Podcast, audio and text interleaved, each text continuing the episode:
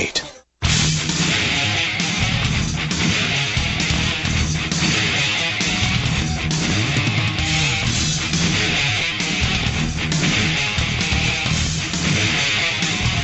This is Free Talk Live. You dial in, take control of the airwaves. The toll free number, 800 259 9231. That's the SACL CAI toll free line. It's 1 800 259 9231. Join us on our website at freetalklive.com. We give you the features on the site completely free, so enjoy those on us. Again, that's freetalklive.com. Joining you this evening, it's Ian. JJ. And Mark. All right, so you can, of course, bring up anything. That's the point of the program. Uh, 800 259 9231. But want to start out tonight with what's going on over in Wisconsin. Obviously, the protests that have been happening there over the last, what, almost two weeks now? Yeah, I'd say it's over that. Yeah, it's been a little while. Uh, the the union protests have been consistently making a lot of new, uh, news, and the protesters are making a lot of noise over there about what they believe is their God-given right to uh, to have access to stolen money and to continuously get more of that stolen money because government employees are very used to getting cost of living raises on a regular basis, even Yes. during bad economic the, times. Yeah, in fact, they're w- one of the few people that consistently get those raises, whereas a lot of the, right. the people in the private market they uh, they don't get the raises. Right, they get raises based on performance, or raises based, or not no raises at all, right. or, or whatever. There are different factors involved. But government is just like, oh well, you work for the government, so you have to have a raise. And so they are upset that uh, there's, I guess, the, their collective bargaining abilities are in jeopardy in Wisconsin, and apparently, I guess that's not the only place. And as you've pointed out, I think last night, Mark, and before, um, and I agree with you, the concept of a union is not objectionable to me. I support the idea of human beings banding together to, you know, increase their bargaining posture. That makes sense. But not when it comes to the government. Because the government is not your typical market organization. The uh, the forces of uh, ch- checks and balances that the market provides, like com- competition and the ability to start your own business and other things like that, are not present typically in the governmental situation. And so when these folks are protesting for more of their so-called working rights or whatever it is that uh, they would use, whatever terms they would use, they are demanding more stolen money. And whenever the money is, you know, whenever the government's tax dollars are involved, your money, then that's when they shouldn't have the same abilities as everybody else. Because we're talking about if they get their way, well, then that'll just mean that we're all having more money extracted from us by the threat of violence. And if they weren't using violence, then I would have no problem with them banding together and trying to uh, get perks and bonuses and whatever else they might want to. But Well, there's, there's using one the dilemma- state. there's one dilemma with uh, with unions in general that I I haven't really worked out entirely in my mind. Um, I'm for anybody having any kind of club, group, whatever you want to call it that they want. If uh, we want to put together a group, that's fine and dandy. Like JJ, uh, look, the co-hosts and I band together against you, the evil, uh, uh, The evil overlord. first first cha- chair. But you know, if if uh, if, if we all decide to band together, this the several of us that uh, that do the show, but JJ decides he doesn't want to band together, he's going to suck up to you. He's And- my puppet, after right, all. Right, That's after- right. Right, the- JJ's the puppet. Then you know the all the work that we do, we uh, you know as far as getting higher ra- higher wages and things like that. Yeah. JJ benefits from. Do you understand how that would be? No, I don't know what you're talking Okay, about. uh, so we, we we bargain for higher wages and better working conditions, and Right. maybe a bag over your head, and um, JJ gets the benefit. He doesn't have to look at your face. He gets a higher wage. He um, you know all the conditions are benefit beneficial. Why would he him get the better wage? Because we all because we bargained for it. We got something better. but he switched sides, though, right? No, no, he's he's still he's still a co-host, but he's just happens to decide that he doesn't want to bar he doesn't want to join the union. Maybe he just doesn't want to pay the the union So you, dues. as a union member, would be bargaining for people who aren't even in your union. You'd be w- bargaining for workers, and it would be only fair. Wouldn't it be strange to have, okay, we in the union want better wages, but we really don't care what happens to JJ? Likely his wages Wouldn't are going to go up anyway. It would seem to me the union wouldn't care about people that They aren't don't. in their union. They don't, but um, the wages the wages of the workers who aren't in the union still go up. I mean, just I as see. a result, the the water rises, all the ships go up too. You know what I mean? I guess. So I mean, the unions would, word for it. would like to force people to join the union. They would, yes. Um, and there so- are laws uh, that they play with in order to yes, encourage that. laws just like uh, laws for voting. So 51% or whatever percentage of the people that vote for a union, then everybody has to join, Yeah, and that's that's a union shop. Have either of you ever worked for a union? Negative. No, my dad was the uh, president of the uh, local AFL-CIO uh, mold makers. I've union. worked for a union uh, in the past. Uh, in fact, my first job out of high school, I went and worked at the same place my dad was at. I, I did something in the stock room or uh, the tool room, actually. And uh, so, yes, I, I paid my union dues. I got my little card, and um, I basically saw nothing of benefit from the union dues that I did put in. Obviously, I Well, they're going to claim that you're, ra- uh, they're, that you're getting paid more because of it, right? Well, no, I wasn't getting paid much at all. I mean, I was just Hmm. a tool room. I was uh, like uh, someone you'd expect straight out of high school to sit there and just organize tools and, and keep track of the inventory. What and were the stuff like dues? that. Do you The dues were about, I believe it was twenty five dollars a paycheck, which Okay. I think was biweekly. If okay, so 50 bucks a month then? Uh, it was either, yeah, it was about fifty a month. expensive club. For no benefits. It- I mean, if, if that's what his claim is. I mean, you know, I, obviously some people get benefits from them. Otherwise, they wouldn't. You know, the unions wouldn't exist. But well, the idea would be they'd go go to bat for you if something happened. Right, Right. something like that. But I saw nothing. I mean, I left it, and I got this card that said I could join the union again without paying that initial startup You fee. You left the union or the job? both. Okay. Yes, because that that union was only with that job. After that, I went Got off it. to college and stuff. Your thoughts are welcome if you've been involved in a union before at 800 259 9231. In some places, like I think New York City, if you work in our business, the radio business, you do have to be a member of a union. I believe that's true. Well, just as just too. some some uh, a point to add to this, you know, my dad he was you know a service person, so he went around to a lot of different shops to fix their machines and to uh, to bring machines back online that were fixed off site, that sort of stuff. So he he'd, he'd been in a lot of different places, and one of his the things that he would say is that any place that has a union usually deserves it because it's full of people in management that treat their employees like crap and blah blah blah. But there were plenty of places he went to that didn't have unions that were highly successful that uh, produced you know good products with motivated individuals working for them. And uh, I think it all comes down to the relationship between the management and the employees obviously but a lot of the people in the management are pretty much clueless as to what they're doing from what I've seen it's amazing. I, I have to say that some of the stories I hear from people that are out in the working world about management, it's just it's incredible that anything gets done. Well, a lot of people that, that just go to college and they get they get some degree and they don't they don't find a job in that degree area, but because That's they frequent. have a degree, they are more susceptible to being hired for a mana- management position Mm. because of the degree requirement. Like that makes them better able to decide for other people and more more wiser. When in fact, the people who have sat there on the job and have have, have learned all the steps it takes and moved from from the lowest rank on on up as far as uh, being able to do stuff and skill sets are concerned they actually have a better idea of what it takes to run the business than someone who went to college and then gets plopped into an office uh Yep. in my experience anyway Absolutely, I think there's no substitute for experience and uh, going and being school. humble too. Yeah. That's that's a big thing. Is that uh, like if you start at the lowest job there is, like working the saw in a shop where you just cut off pieces of of metal and you just give it to someone to machine. You know, you work your way up from that to a machine to a you know sort of a supervisor or a lead position.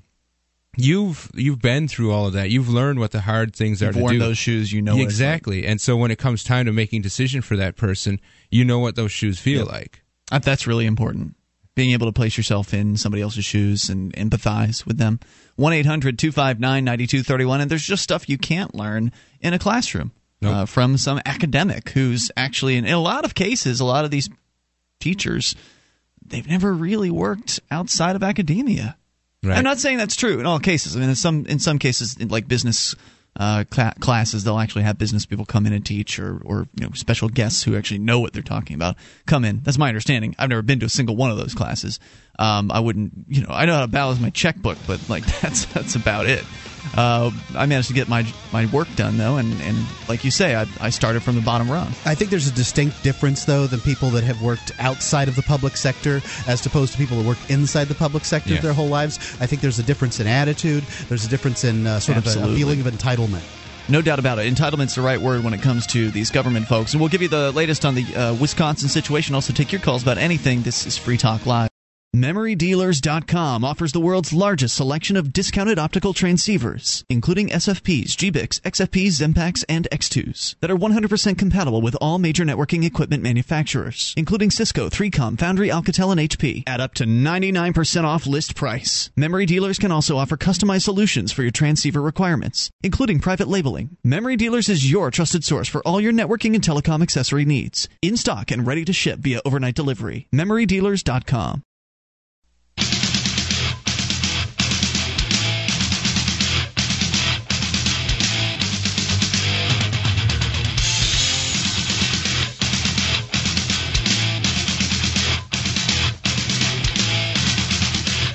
This is Free Talk Live. You can dial in toll free, bring up anything you want. 800 259 9231. The latest on what's going on in Wisconsin coming up here in a moment. Uh, 1 800 259 9231. You can join us on our website at freetalklive.com. We give you the features there for free. Uh, so head on over and enjoy those. Uh, the wiki is there with over 2,000 pages, created by listeners just like you. You can edit virtually anything there. Wiki, W-I-K-I dot freetalklive.com. Intern for Liberty. Make a difference, get experience, and get paid. The Institute for Humane Studies is seeking undergraduates, graduate students, recent graduates for its summer internship program. They have internships in all kinds of journalism and public policy.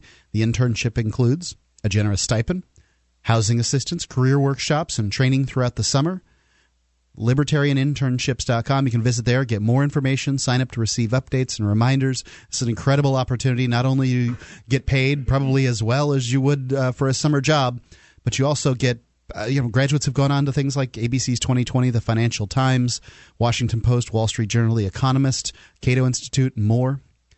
It's libertarianinternships.com. All right. So 1 800 259 9231 is the number here. Uh, the protests continuing in Wisconsin today. Some news coming out about the, I guess, arrest warrants being issued for some of the, the government officials, the elected people, uh, senators, was it, Mark? Yeah, senators. So we'll get to the details on that here in a moment. I know that Matt is on the line in Illinois. He's got some thoughts for us on the amp line. Hello, Matt.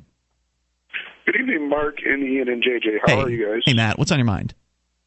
Um, I was talking to my brother today about this uh, very um, uh, subject. I, I went up to visit him, and um, he asked me what I thought about Scott Walker, the, the governor. And I, I, I don't know. I don't think much about any politician. I told him that. Sure. But I, I really don't think much about the unions either.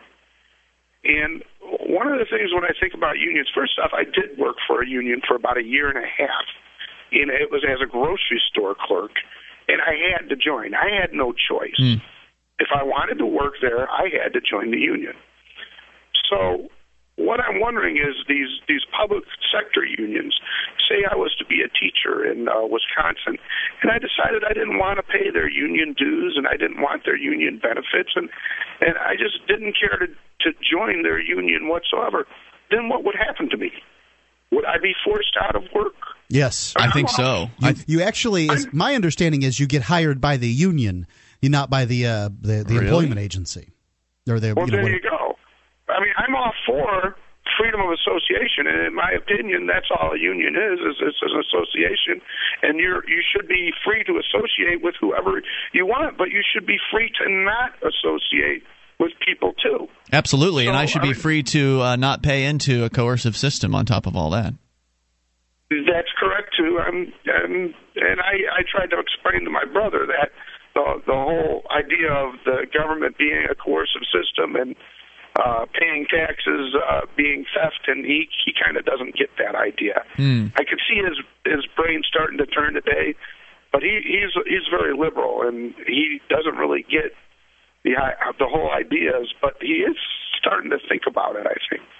Well, we all have to start is a good somewhere, and and the, sometimes you know the gears have to turn for a while before you'll really uh, have that aha moment and and you know kind of uh, shift your paradigm. Thanks for the call tonight, uh, Matt. Appreciate hearing from you at 800-259-9231. That is the SACL CAI toll free line. So apparently arrest warrants have been issued, and it's kind of I feel like the same way Matt does. I certainly don't feel uh, any love towards whoever this governor guy is or the union. So I always enjoy seeing the government fight with itself. That's Yeah. always entertaining for me. It's like uh, watching, um, you know, the the Hitler fights Stalin. You know, who cares? Yeah. Who wins? it just doesn't matter. Yeah, hit him harder. You too. So uh, what's going on over there, Mark? Well, apparently the uh, the mudslinging has gotten well now they're, they're now they're putting rocks in the mud. Senate Republicans Thursday ordered the forcible detention of 14 of their Democratic colleagues who fled the state two weeks ago to avoid a. They're still of- gone, huh? I don't know where they are, Ian. I, I haven't got a tracking device on them. Okay. Scott Walker's controversial uh, budget repair bill. It's unclear whether the resolution and warrants seeking to to force the senators back to the Capitol are legal. The state constitution prohibits the arrest of legislatures while in session unless they're suspected of committing felonies, treason, or breach of the peace, which is really interesting. That means you can just speed your way along. Can't arrest you. Sweet. However, an attorney for- Executive privilege. for Senate Majority Leader Scott Fitzgerald uh, from uh, Juneau said, rounding up the senators is legal under a constitutional provision that allows the Senate to enforce its own rules. Democrats say the Republicans are overreaching. So you can break. Just to be clear, as a senator, you can break every uh, statute out there except for felonies. treason and a breach of the peace. I don't know if treason is a felony. That's probably separate from felonies, I guess. I think treason is a federal crime. Right. So, uh, so uh, pretty much anything you can you can do as long as it's not a felony. But they're saying that the thing they can't do is break the the rules of the Senate. Well, the Senate itself can enforce its own rules. It goes on here to say that they Hmm. apparently they um, they've got a position which called a sergeant at arms Mm-hmm. in the Senate, which sounds like a guy who does really very very little. Um, and he can then, uh, you know, get his own posse together, and that posse, and I guess the state uh, police are obligated to do what he says in those circumstances. He's got other Okay. police that work for him. So it says uh, the Senate resolution calls for the Senate sergeant at arms to, with or without force, or with or without the help of any law enforcement officers, take missing members into custody and bring them to the Capitol any time of the day or night. Wow. So That's uh, the tyranny clamping down on those who create the tyranny. Huh? Yeah. yeah, well, it's it's it's interesting. I mean, well, but they voluntarily joined that organization, and that was part of the deal, right? Do you think they read all the laws app- applicable to senators and all the Senate there are rules? not that They, many. there are Oh, not I- that many Senate rules. There's there can't be that many rules regarding your Oh, behavior yeah. while in the Senate. Oh, I bet there are. Okay. Yeah, I mean we're talking about legalese here, Mark. They probably as far as I'm concerned, these guys ran for this office. Uh, you know, they're lawyers. They know how to read this crap, and uh, they, you know, that they're obligated to follow the little rules of their their thing here. They get a whopping hundred dollar a day fine. That the I guess uh, the the paycheck that the the public gives them is going to uh, to go to pay. Interesting. So that's kind of interesting. Some police, many of whom have marched alongside protesters against Walker's plan to effectively end collective bargaining for public workers, that would include the police unions. They they have to know that the bell is tolling for them, right? They go after these teachers first, and then they first they came for the teachers, Right. then they came for the firefighters, then they came for the So they're they're striking against the public, of course. You know, by by not showing up to work, they're harming the public, and that's just something I wanted to say. So, well, the police say that that's not true. They said they've uh, they've objected to the rest uh, the arrest resolution. Jim Palmer, head of the eleven thousand member Wisconsin Professional Police Association, uh, that's the WPPA, the the WIPA, uh, called it a um, unreasonable abuse of police power. now, look how outraged these guys are when the government apparatus uses the government apparatus to get people who are working for the government apparatus to do their jobs. Yeah. They're not following orders anymore. He's outra- right. he's outraged. That's that's funny how that works. And whereas it doesn't bother him at all that he uh, that the, the government organization sends the police out to do its bidding against just the average Right, folks they'll any toss- old time of day or night. Sure, they'll toss any number of uh, the rest of us in a cage for some nonsense. Just doing my job, ma'am. 1 800 259 9231, and they'll frequently use excuses like that. That, well, I've got to follow my orders. Well, apparently not. More coming up. This is Free Talk Live. Have you been thinking about starting a website? I'm going to tell you about a great offer from HostGator. HostGator is a worldwide leader for web hosting, and they make it easy to get your own .com domain name. You create your very own website with their free site builder tools and templates. Sign up at hostgator.freetalklive.com to receive your first month completely free. Whether you want a personal blog or a complete e-commerce business website, let the experts at hostgator.freetalklive.com host you.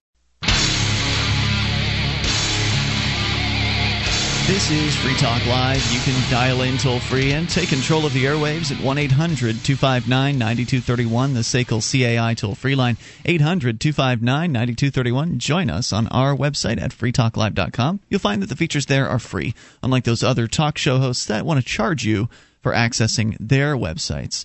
We do it free over at freetalklive.com.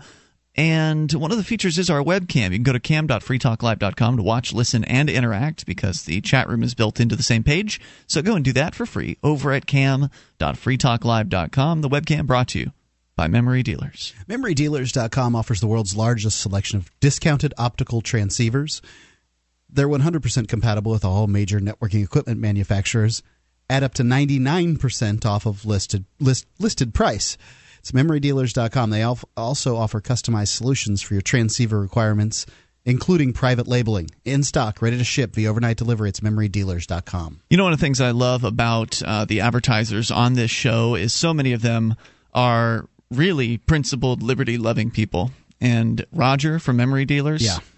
is like, he blows me away. he sent this email uh, to us last night out of the blue. You know, I didn't write to him and say, "Hey, Roger, what do you think about this?" No, he just writes out of the blue, and uh, he didn't say I couldn't read it, so I'm going to go ahead and read this because I, I think it's pretty cool. I always uh, cringe. He's like, "Oh, did he want to say that?" Because he he seem, he's not he's not the kind of guy that craves the spotlight. You know what I mean? Sure, sure. Yeah.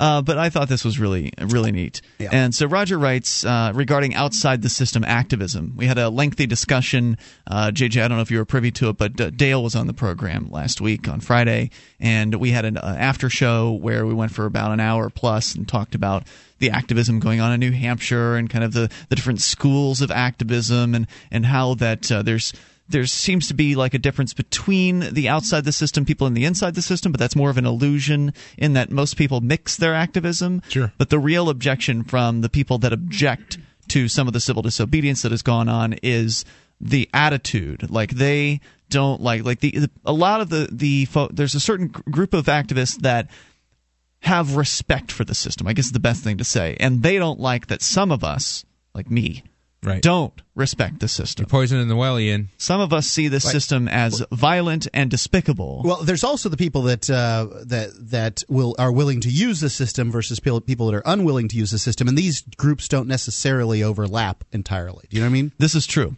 Uh, so Roger writes uh, this. He says, I listened to most of the Friday extended podcast where you discussed complaints by the politicos about outside the system activists. Again, not quite an entirely accurate statement. The real issue was, I think, the respect level of the uh, the different activists. I think that's always that's kind of secretly been the underlying uh, conflict between people.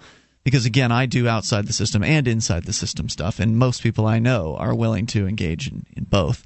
Um, but anyway, going on. He says, I just wanted to let you guys know that it, if it wasn't for the outside the system activists and civil disobedience going on in New Hampshire, I would have never become a supporter of the show and likely would have no interest in moving to New Hampshire. For all we know, for every two politicos that are discouraged from moving to New Hampshire by the outside the system activists, which is a frequent claim, is that you're scaring, you know, good politicos I mean, away. It's it's an unsubstantial. You just you can't substantiate that claim because you don't know who's been scared away and who hasn't, or there's, who's been attracted. As right. he points out, he thinks there are every, examples of on. There's examples all over the place that you could use for whatever it is you want. All you can do is sort of make these anecdotal claims. He thinks that uh, for every two politicos that are discouraged to moving or from moving to New Hampshire by the outside the system activists, ten more outside the system activists are inspired to move. He says, for all we know. So he's speculating. He has no idea. Nobody really right, has any idea. Uh, and he says, just my two cents. I especially loved Ian's video paying his property taxes in one dollar bills while lecturing the tax feeders about why what they're doing is wrong. Keep up the great work. From Roger. Well, I think part partly the attitude is is a good I guess, word to choose. Uh, I've talked with uh, shortly after the stuff went down with uh, Pete Nademo. Um, and I think just prior to that, in fact, or, or where right a man was arrested. Pete was arrested for wearing. But anyway, I had to talk with this one person who is definitely an in the system person, and he he has voiced. I'm not going to say his name. I don't want to bring drama. Mm-hmm. I'm just going to talk about the anecdotal aspect of this conversation. And basically, this individual um, doesn't like the in the out of the system sort of activism, and he basically called all of the activists in Keene white trash. That wow, that that was the but that was his perceived sort of attitude towards the Keene people. How long has he been going? Uh, you know, he's, been, he's having... been in New Hampshire for uh, probably as long as I have. Okay, because you know, generally what I uh, see is that people go through this sort of acceptance period, as um, you know, they're they're moving from the paradigm that this is not an acceptable way to act to like, well, there's nothing you can do about it, so let them go ahead and do whatever they're going to well, do. I think it's more of the the aspect of sure there was some scenes. Uh, um, you know, various people getting arrested during the 420 events, and mm. not everybody's dressed in suits and ties, but that doesn't necessarily mean they're white trash. Yeah. But just it's the attitude. It's the attitude. When you look at a person or a group of people and you label them trash, it it, it sort of it creates a class system within yeah. within that that person's dichotomy of I am the higher class, I am the better, even though we're all humans, and right. you are the lower class. I put on a suit and I go do what my politicians tell me to do. So therefore, I've you know got more class than you do. Right. You know, I mean, this is a. Uh it's it's a battle for hearts and minds on all sides. Like I can understand why some people who uh, favor inside the system activism feel as though those that favor outside the system activism of whatever sort are losing hearts and minds. I tend to agree with that because times. it's true from How, their perspective. Right. When when they're looking in their world, and their world is essentially the inside the system people, right? They're lobbying the politicians. They're going to the meetings with the inside the system kind of respectful. Let's put on a suit and let's go testify in front of a committee. They're their that's their world. They're taking Those part in the people. fiction. That's what it is. They're taking part in the fiction, and the fiction has pageantry and it has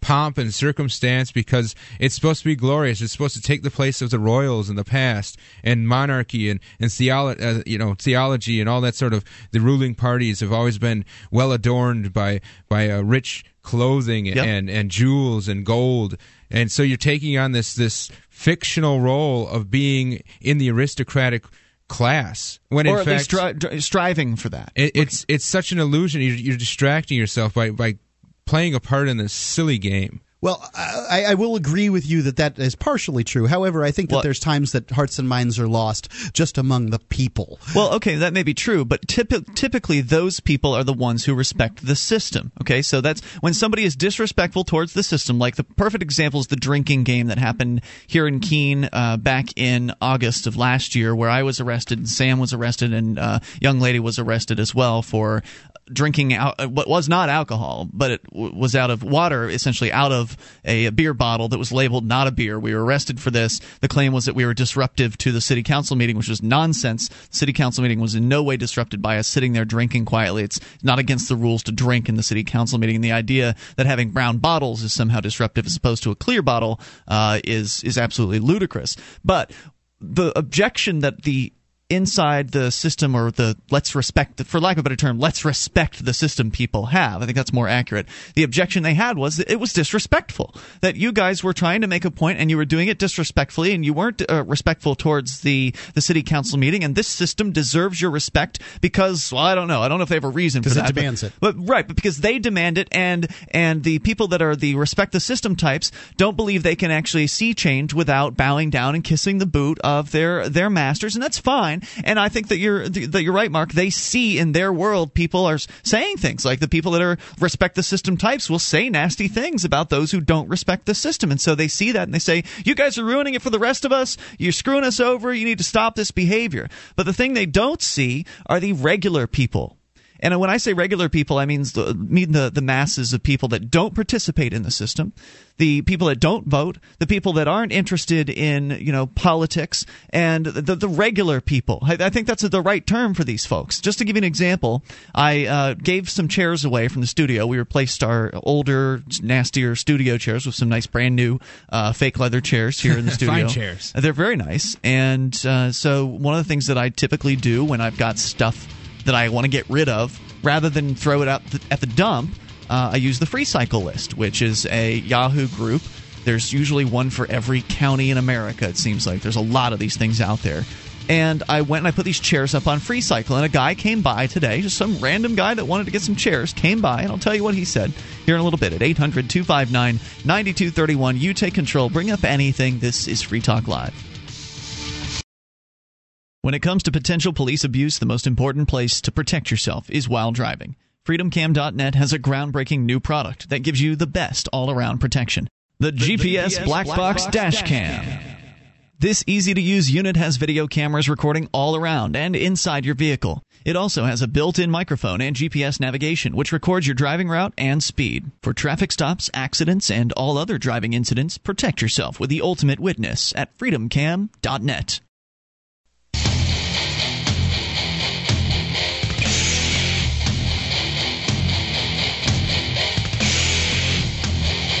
This is Free Talk Live. Dial in toll free and bring up anything at 800 259 9231. That's the SACL CAI toll free line.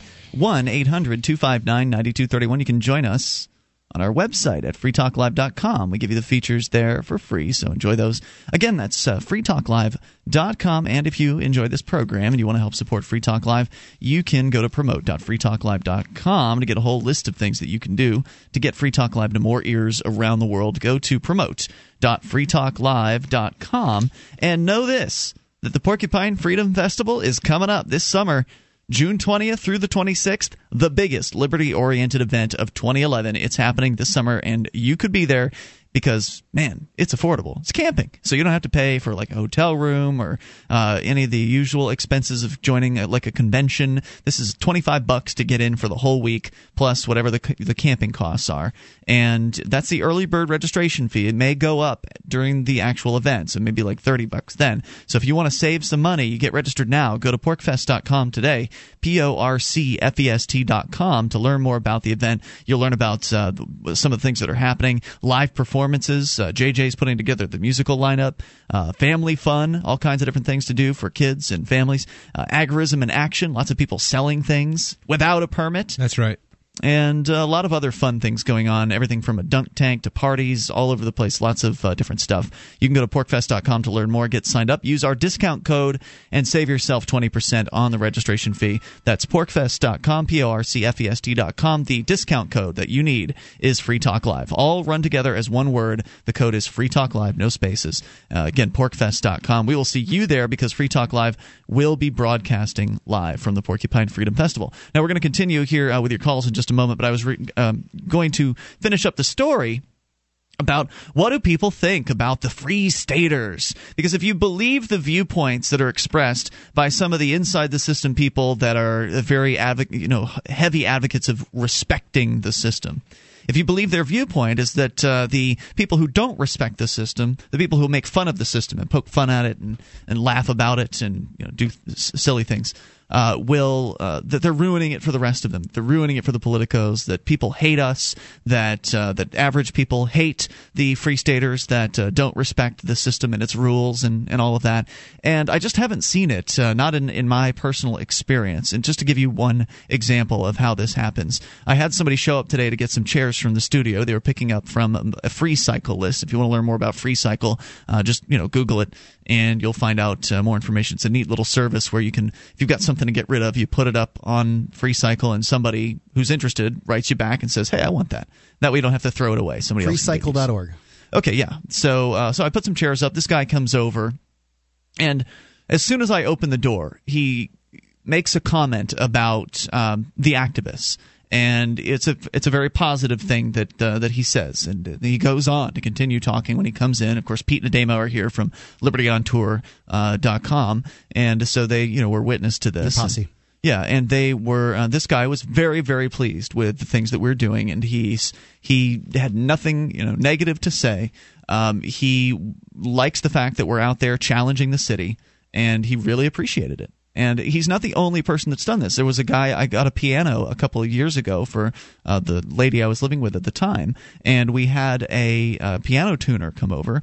The guy that came over today was probably 40s, early 40s fix computers for a living. The piano tuner was in his 70s. This guy was an you know elderly gentleman, um, very nice guy. And toward the end of his visit, he made a com- comment about the activism and knowing you know kind of knowing who I was, recognizing my voice or whatever. Yeah, it's and, it's very difficult for you and I to keep a low profile. Right. A lot of people will say things like that they recognize our voice and they know who we are, and because we're in a small town of 25,000 people and well, we, are the only syndicated radio show around these parts. So you've had those are two anecdotal experiences. Uh, I was at uh, visiting a friend at a nursing home earlier this week, mm-hmm. and uh, he introduced me to the guy who runs the place, and he said, uh, "This is Mark Edge," and the guy said, "Yeah, I know him." Um, and he, he said, uh, he, he, said, this is Mark Edge. He has a radio show. He says, I know. And he turned around and walked away. It was clear that he didn't like me because of my opinions. Okay. Um, he'd heard about it. And I had another instance today where, um, you know, somebody I do business with, their friend apparently was in the courthouse when uh, Pete, uh, when Ademo was uh,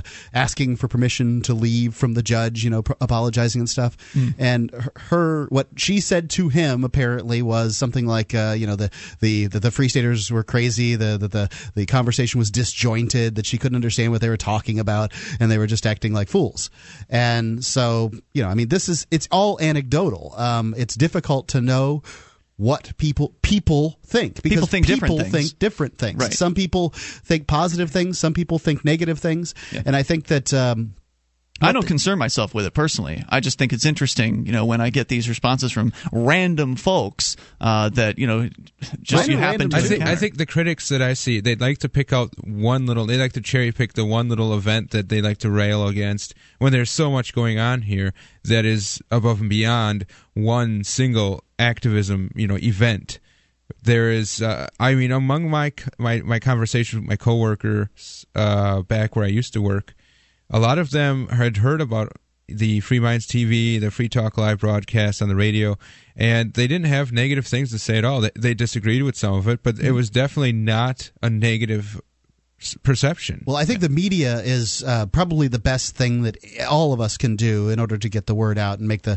place better. But the media has to have things to report on, and I'll tell you that the the outside the system activism, you know, people doing stuff, it's a lot zippier than people in working inside the. And I think that's one of the other problems that you know they won't cop to uh, that the people that are well, you guys are ruining for the rest of us. Uh, they want the attention. They yeah. want the news. I don't articles. know that they necessarily. no, want no, they want Absolutely WMUR. They, do. they want WMUR coming and a- interviewing them. Well, they want positive attention. But I'll tell you, political. I mean, take a look at the story here from uh, from Wisconsin. Here, political the the, the pol- politics guys they can get it's divisive. They, they can get bad uh, publicity too. Well, absolutely. So they don't want bad publicity is what they don't want. And then in this case, they're they're all publicity is good publicity, Mark.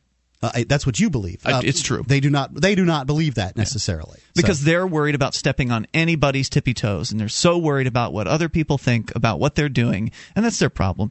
And I hope that they get over it someday because I think there's plenty of examples out there of people that support what the outside the system activists are doing and the inside the system activists, and I think people should just move ahead with what feels right to them. I'd, I'd rather see a unified approach to things instead of a divisive approach you know you can do inside the system activism that is uh, somewhat i guess helped out by out of the system activism. There's certain absolutely. certain uh, the disobedient guys can bring attention to an issue, and then the politics guys could, you know, could institute some sort of legislation exactly. to affect that. I, exactly. I, completely agree with you, and I think that most people do work together. We're talking about the people that are kind of on the per- periphery, like the ones that are so intolerant of right. the other side that they can't even see that as a as a possibility. And spitting vitriol left yeah. and right. So uh, eight hundred two five nine ninety two thirty one. Because I, like I say, I work on both sides, and I think most activists are willing to do that, at least up here. And uh, so let's get your thoughts. You can bring up anything you want. Jason calling from Hawaii.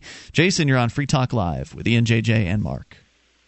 Hey, I'm glad you guys are uh, talking about this again. I, I uh, was listening to the podcast last week and uh, wish I could have commented on it. Um, I'm planning on moving to the Free State someday, Excellent. and I I love the uh, outside the system activism, um, and get, listening to uh, listening to folks like the, the guy who you talked to last week, and then and then I, I forget their names, but the other guy who's in the state house there, uh, Dennis or there's a number um, of people that are in the state house. Uh, approximately 12 uh, free staters were elected this last uh, this last year. Anyway, go ahead with your thoughts. One of them who kind of you've d- talked to a couple times. Anyway, a, a few times you've spoken to them on your on your show. It just like turns my stomach the way they the, the language they use in, in their arguments. Uh, with, you know, with outside the system activists, and and and really their feedback, hearing them is the, is the one thing that really makes me hesitate uh, when I think about moving out there. But um, no, I, I'm planning on it, and uh,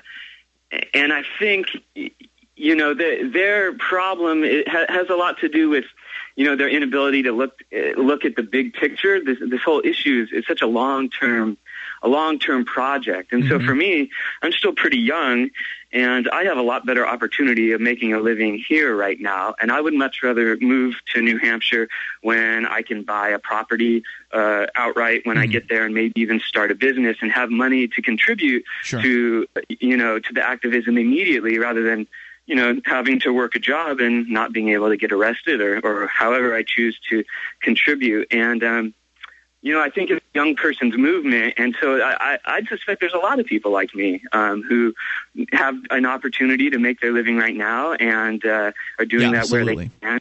There are a and, lot of people uh, in your show up in that... New Hampshire in the next ten years, and then I think folks like these politicos are really going to, you know, not going to know what to do. I think you're you're probably right about that. Uh, the people that are concerned with what people think are concerned in the now for what people are thinking at this moment because they're trying to influence the politicians that are in the office at this moment and politicians who whom are always the most conservative of folks. Yeah, you know they've they've always got their finger in the wind. So look forward to seeing you when you get here, Jason. Thanks for the call tonight. Appreciate hearing from you. More coming up here. Hour two's next. You take control at 800-259-9231. This is Free Talk Live.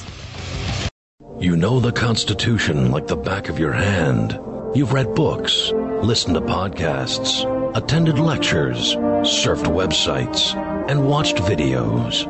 You've made liberty your life's goal, but something seems to be missing. Stickers from libertystickers.com. Exercise your freedom of speech with the world's most dangerous bumper stickers. That's libertystickers.com. But wait. There's more. You can buy Liberty stickers wholesale. Get them for 99 cents each when you put 100 or more in your shopping cart in any combination. Sell them or give them away. They're great for gun shows, flea markets, fairs, outreach, and more. Earn extra money, promote freedom, and spread the word. Need custom stickers, labels, or decals for your organization or business? Liberty Stickers makes them. Go to libertystickers.com to order or call 877 873 9626. LibertyStickers.com, the world's most dangerous stickers.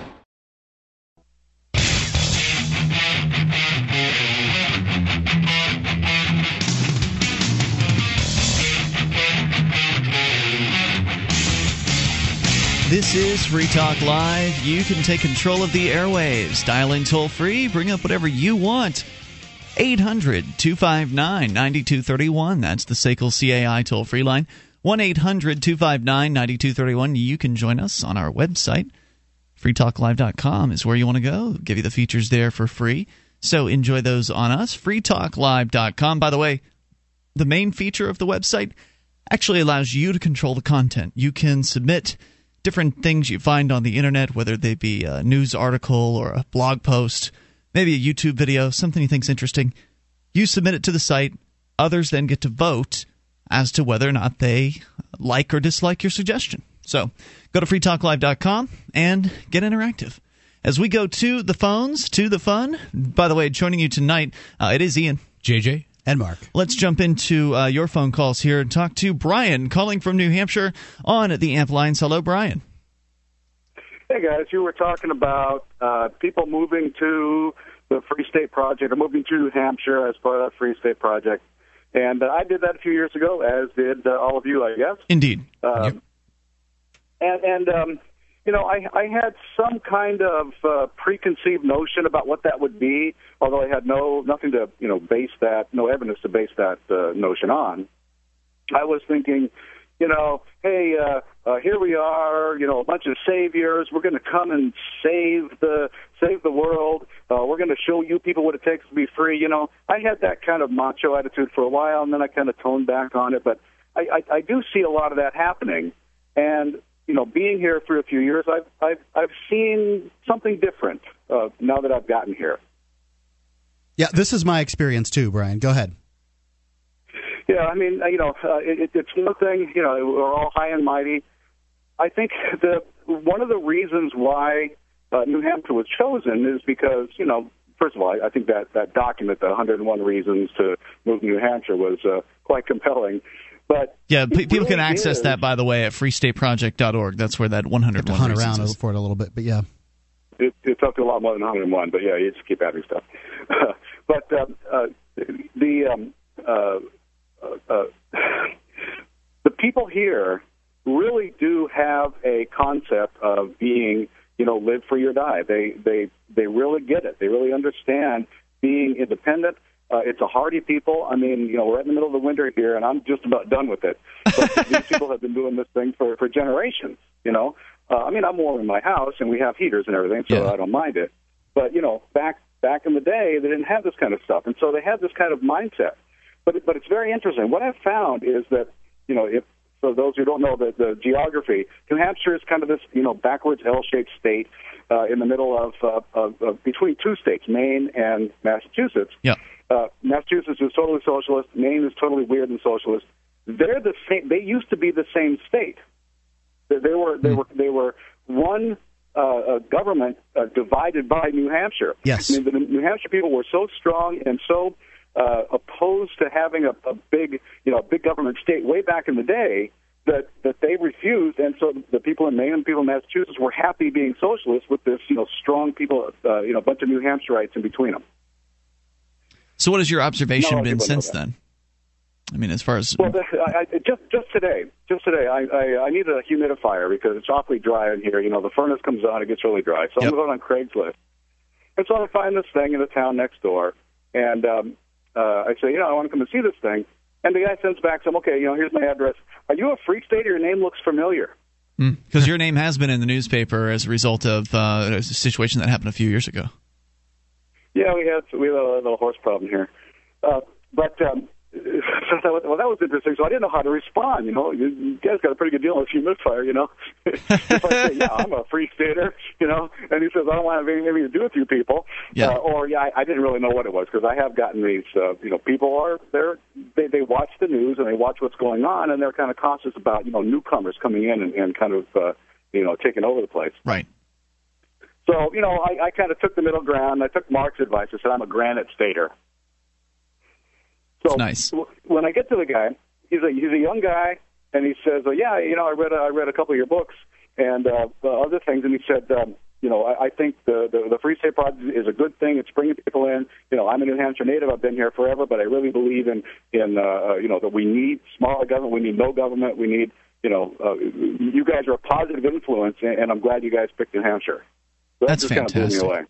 I love it when that stuff happens, and it happens again and again and again. Just I've this got last an article right here, a letter to the editor from uh, some guy who's up in Pittsfield, and I mean we're talking that's the northern end of the state. There's there's no free staters that I know up in that area, and he's saying that uh, many of us would gladly tr- trade the protections society has bestowed on, bestowed on us for liberty to live and uh, as we choose without harming our neighbor. Here in Pittsfield, we've started the Free Town Project, which Nice. would just be another of them.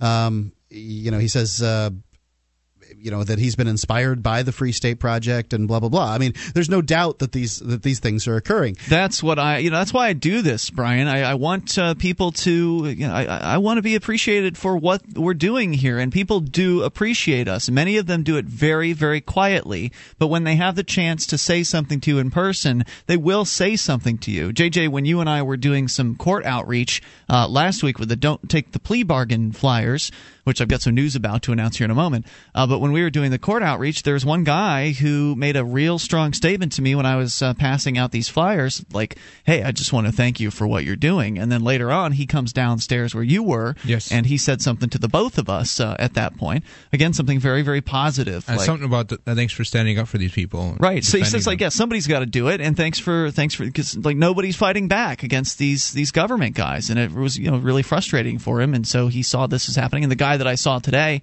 uh, made a comment that uh, you know he really appreciates how we're kind of taking on the city, and that it's a good old boys club, and something's got to be done. And so a lot of these folks aren't really ready to step up and kind of jump into the activism themselves because who knows what they've got on the line and what, what that would risk for them, uh, what that would mean for them as far as these good old boys targeting them or targeting their businesses, for instance. Because uh, the guy I met today is a business owner.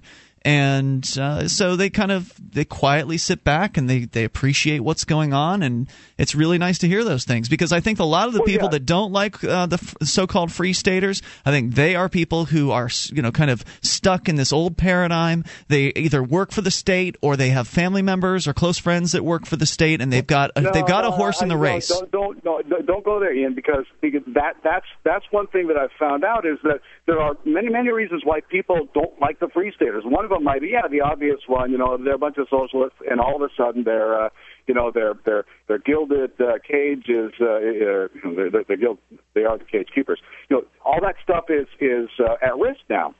What I'm saying is that, that there are people who really want freedom. They really want to do it. They don't know how to do it, but but they see the free staters coming in with this "we're going to save you" attitude, and that turns them off as much as someone who uh, is is uh, is put at risk by the, the the free staters coming in. You, you see what I'm saying? So it, it, it's a matter of uh, of you know keeping it a little lower and finding out exactly what the people want because both of those people who are enemies of each other could be our enemies if if we if we try to shove it down their throats. I don't see those people. I don't see the people with this attitude of "we're going to save you." I don't Oh, I know do. those people. I certainly do Oh, I too. I do. They're, they're, they're, they're more on this side of the state. There- there's Okay, so you you mean like the political types? type Are, the political types are saying that stuff? Not the not the necessarily the political types. The leave me alone types. They don't like to see this stuff shoved in the face. They just want to be left alone like we do. But when they see people out there, you know, cavorting topless and and uh, you know smoking in the park, you know, I, I'm fine with that too. But it's a little too fast maybe for them. I see. And, and they're on our side, but they, nobody wants to shove down their their throats. Yeah, I totally understand. But you know, people are going to keep smoking in the park. So what can you do, right? I mean, Right, I, support, I fully support that. I mean, if, if people are uncomfortable about that, then that's something they need to get over their in their own personal uh, issues. Well, I think initially they might be uncomfortable with it, but as time carries on and, and it, it just becomes not a big deal anymore. Oh, they're smoking in the park again. Well, yeah, they've been doing it for a while. Yeah. And, and then at that point, you kind of won a sort of uh mind battle of, yes, smoking is dangerous and it's harmful, and, and the whole reefer madness scenario. I think that's valuable. The, to keep going, and, and then they get to the point, or the populace that, that doesn't like it gets to the point where they're just like, well, it's not a big deal anymore. And remember, there's all these things that are happening, and people are on the outside, like the guy from Memory Dealers, a huge sponsor of this program, saying he would not have cared about New Hampshire had it not been for the outside the system stuff. He would not be sponsoring this program because I can tell you, we probably aren't selling a whole lot of memory chips for him. I don't know, maybe we are, but uh, It doesn't seem our, like the, the, the, the, hand in the glove advertisement. I mean, I Yeah. hope we're doing the best we can for him, but there's more coming up. This is Free Talk. This Your Family Today tip is brought to you by Juicy Juice, 100% juice, providing a full serving of fruit in every four ounces. Visit us at juicyjuice.com. When it comes to nutrition, kids need both fruits and vegetables every day to stay healthy and grow. For the ideal mix, your kid should have at least one and a half cups of any veggie or 100% veggie juice, and one cup of any fruit or 100% fruit juice a day. For more tips like these, visit us at parenthood.com slash your family today.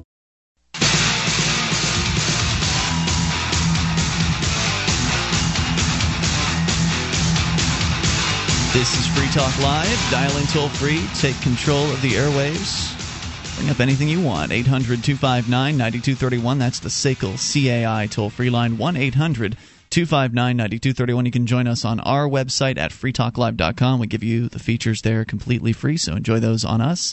Uh, once again, that's freetalklive.com. And those features include uh, things like our listening options. You can go to listen.freetalklive.com, get access to our broadband and dial up streams around the clock. You can listen to the latest episode of Free Talk Live. Plus, uh, we've got 94 radio stations from coast to coast. You can learn about those. Our satellite feed, which is free to air, meaning you don't have to pay a subscription fee, and our webcam and listen lines that allow you to call in from any phone that can dial long distance and listen that way. Go to listen.freetalklive.com to get tuned in for free. have you ever considered taking your case to court without an attorney? Jurisdictionary.com is a course for people without lawyers who must know what it takes to win. It works for plaintiffs or defendants. It works in all state and federal courts and countries around the world. Any of them that have the English common law system costs less than an hour with any good lawyer, and it's so easy. The average eighth grader could go through the complete four CD course in a single weekend. You can get it at jurisdictionary.com. I've taken the course. It's an awesome course. It'll teach you how to move the court, how to get evidence, how to uh, do discovery, all the things that you need to know in order to do this. Because you can't just walk in there and expect the judge to take care of you. It's jurisdictionary.com. All right. So, uh, by the way, I said there was news about the Don't Take a Plea Deal flyer. It is done. It is online. Uh, it is at freekeene.com. Also at cdevolution.org, being hosted in both uh, both places. And it's it's looking good. The new version is higher resolution than the old one. Uh, it's ready to print and it's been made to be national. So instead of it just being a Keene based flyer, again, this is something that JJ and I do every week here in Keene. We go out on Monday mornings and then the guys from libertyontour.com, Pete and Ademo go out Tuesdays and there's some other activists that go out on Wednesday and we're looking at expanding out beyond that. Uh, but every morning, uh, three mornings a week, we are there at the courthouse handing these don't take a plea bargain flyers out to the, the victims of the, the system. And most right. of these people are not actual criminals. They're people that haven't harmed others. They've just been aggressed against by the government system. So we're handing them these flyers to encourage them to not just plead guilty and take whatever the fine is, but to actually load up the system with cases and refuse to take that guilty plea. And just the system is already loaded up with Yeah. uh, with things, and so this the would- plea deal, not a deal. No. Generally not a deal. Well, it's a deal for the state. It saves them Mm, right. time, energy, and, and, and money. Absolutely, and it guarantees them a conviction, and they don't have to make a case. And One thing's for sure, you do not want to take the first deal that they offer you. If you're going to take a deal, take it the day of court. that's true. They will offer you sometimes last minute reduced deals. We point that out in the new version of the flyer. Uh, so it's been tweaked. The language has been tweaked. The uh, the graphics have been updated. We've got a new quote in there, and it, it looks good. And more importantly, it is national now. The, the the focus on Keene has been removed from the flyer. There is one version that is more New Hampshire focused. So we get two versions. There's a national one. There's a local, there's Where- a state, and there's a national. No, there's just a New Hampshire version one that's there kind of a Keene one. Well, the New Hampshire one is kind of it's Free Keene referenced, kind of on the backside. Like this is essentially a Free Keene document. And if you want to get what's if you want to get more information about what's going on in New Hampshire, visit Free Keene because fr- freekeene.com is the kind of go-to site. I mean. Not to toot my own horn here too much, uh, but it is the go-to site for activism news in New Hampshire. And I wish that weren't the case. I mean, for years I've been encouraging other activists to step up and, and get their own websites online and, and kind of report on what's going on in their areas. And it just that never really materialized up until the last year. It's it has started to happen with freegrafton.com, which is an excellent competitor to FreeKeene. They do great work over at freegrafton.com. But honestly, the other ones are, are lackluster. There's uh, Free Nashua, Free Concord, there's Manch Free, and there's not much going on on any of those three sites. So I didn't want to put on the Nash or the uh, the New Hampshire version. I didn't want to list the other websites because it would be embarrassing to list a site as a place to go to to get information. And the last post was it's not a from place to go to. October. Yeah. Uh, so you know, I, I listed Free Keene because Free Keene is constantly being updated with uh, with stuff about all across New Hampshire, and there are links there to the other areas. So somebody that wants to learn more about what's going on in their area can via the the links that we have at Free Keene. Anyway, so that's available. The national one has like the spot on the back that all good national flyers have, where it's a white space where you can affix your label. So if you've got a local group and it's called something and you want to advertise it, it's like you know this flyer brought to you by White Space. You can mm-hmm. put a stamp there, put a label there, and essentially you can download this PDF, send it to your favorite printer, and you can start doing "Don't Take the Plea Deal" outreach at your local courthouse. As you said, Ian, we've gotten a lot of good responses. A lot of people really appreciate us out there handing out the flyers and talking to people, and it, and it definitely it, it allows you some outreach, not just in the flyer, but the conversations that that follow, and and it also lets you meet with some of the the people who are responsible for making the system work, the uh, the public servants, if you will. so called. Yes. So anyway, I just wanted to announce that Serving you right into the dirt. that flyer is out. There's some preliminary reports from people that are having problems opening one of the sides. Uh, I'm not sure what that that, that the problem is there because it works fine for me. Um, so anyway, go ahead and check it out for yourself at freekeene.com, and uh, hopefully that'll work for you. By the way, if you are planning on doing this in your area and you don't live in New Hampshire, please bring someone with you. Yes. Be Okay. careful. We could get away. I think at this point, JJ, we could probably get away with one of us just going because it's normally a two-person job when we go because we go in the lobby of the Keene City building and there's only pretty much one way up to the court, and so we can kind of cover both of the entrances to that lobby and make sure we get everybody that's coming in the doors. But we could still get away with it with just one person kind of hovering by the uh, the, the elevator and the stairs, but you always want to have more than one person because of the the risk factor. I mean, even though what you're doing is clearly you know constitutional, it's freedom of speech, it's reaching out to the public with with public information.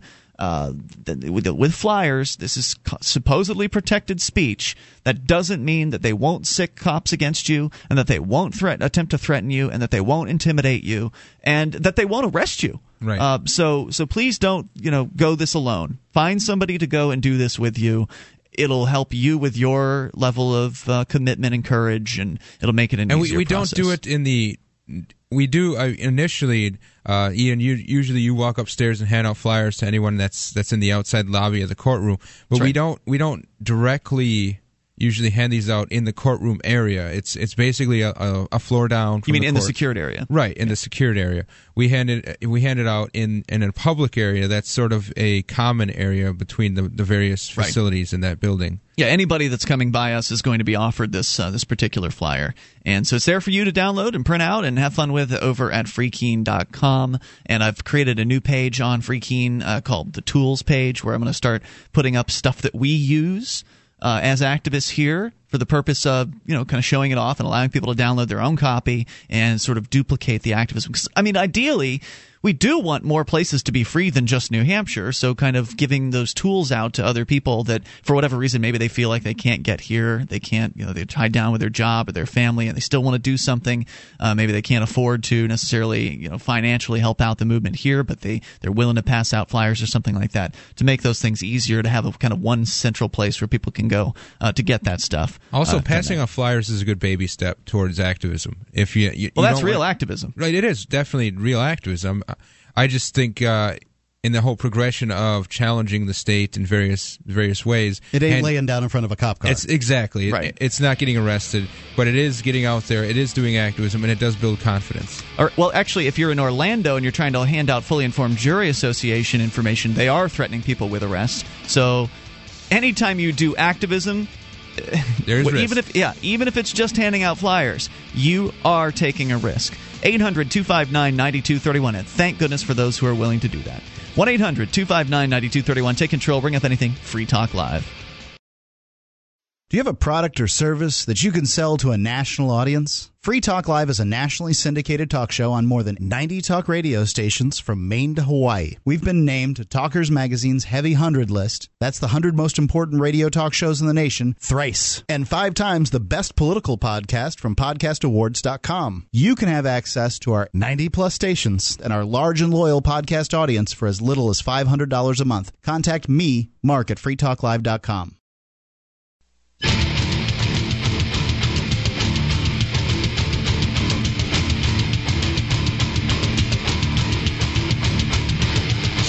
This is Free Talk Live. You can take control of the airwaves, dial in toll free. Bring up anything you want. 800 259 9231. That's the SACL CAI toll free line. 1 800 259 9231. Join us on our website at freetalklive.com. We give you the features there totally free.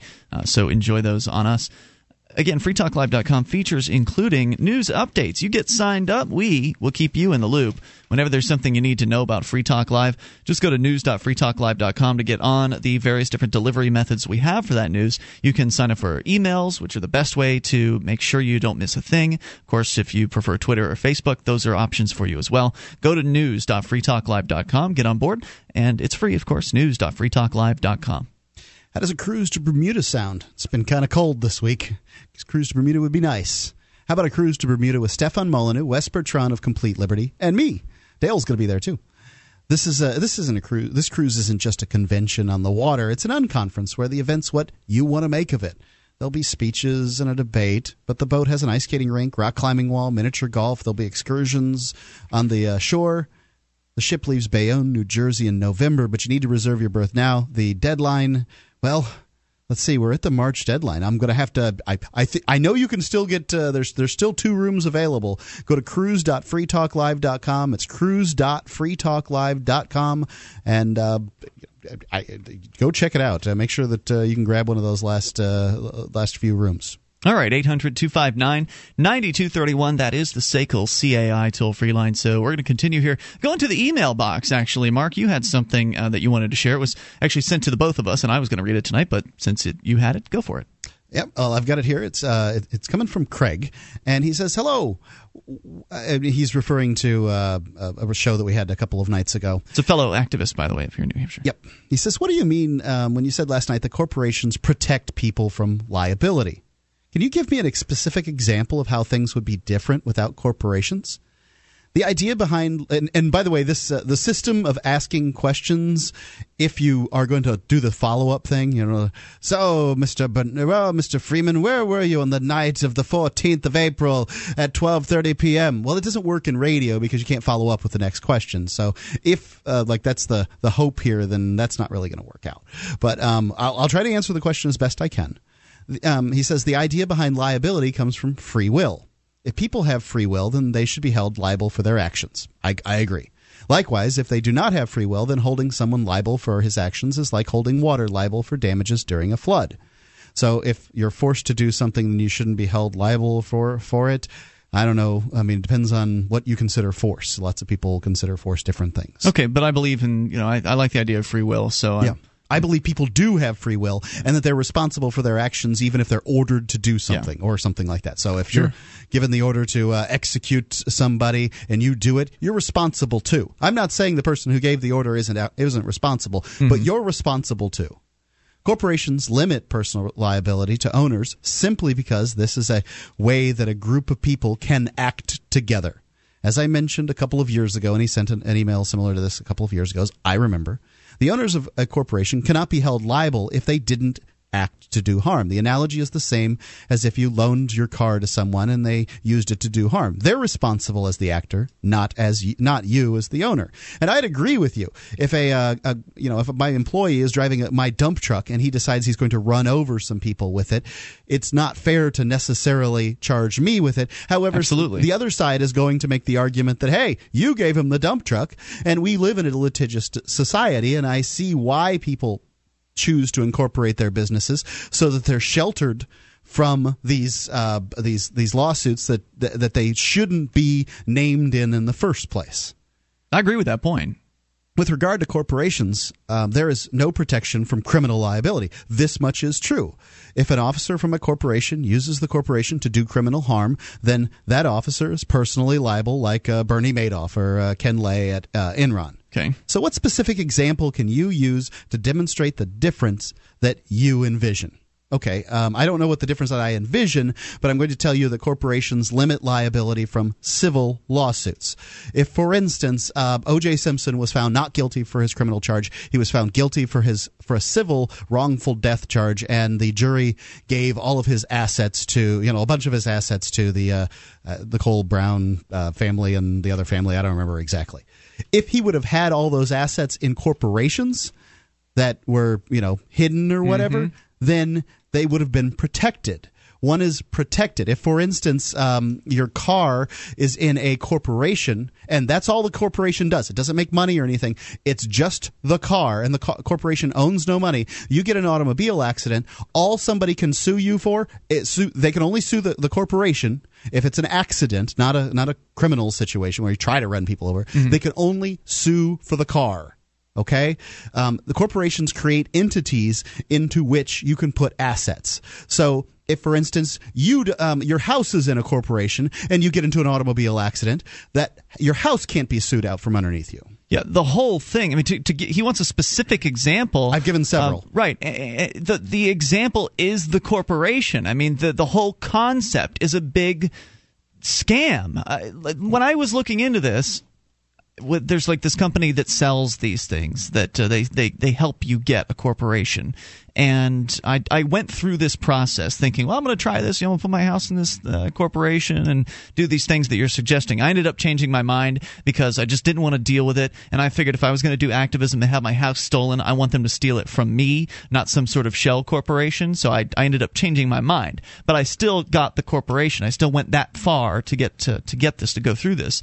The whole thing is like a joke. Essentially, it's this club for people that understand what corporations are and understand how to use them and understand the legal system that surrounds them. And it basically allows them to, as you point out, Mark, completely isolate themselves from any of the things that they own and take them completely out of the realm of any kind of potential for a, for a lawsuit. So you don't have your house in your name, your car in your name. The corporation isn't even in your name. And I think that's one of the most important points about this.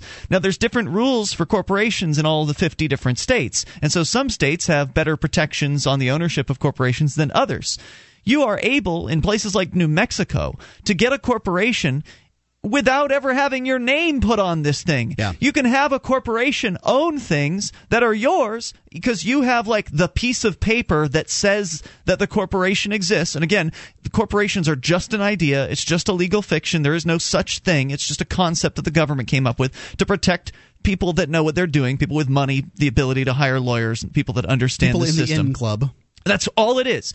And it's it, like you look at this as somebody like me who's coming from uh, not the in club. I, I don't know about all these rules and regulations and stuff like that. And just kind of coming to grips with what these things, these corporations allow you to do if you know what you're doing is just, it's outrageous. You can have things that aren't yours, but they're still yours. There's no way that anybody can tie you to them because you don't even own the corporation. Your name's not even on that corporation but yet those things are still yours because you possess the documents that say the corporation exists. I mean, it's just crazy. Yep. And then the Supreme Court says that it's important that these uh, co- these entities have voice.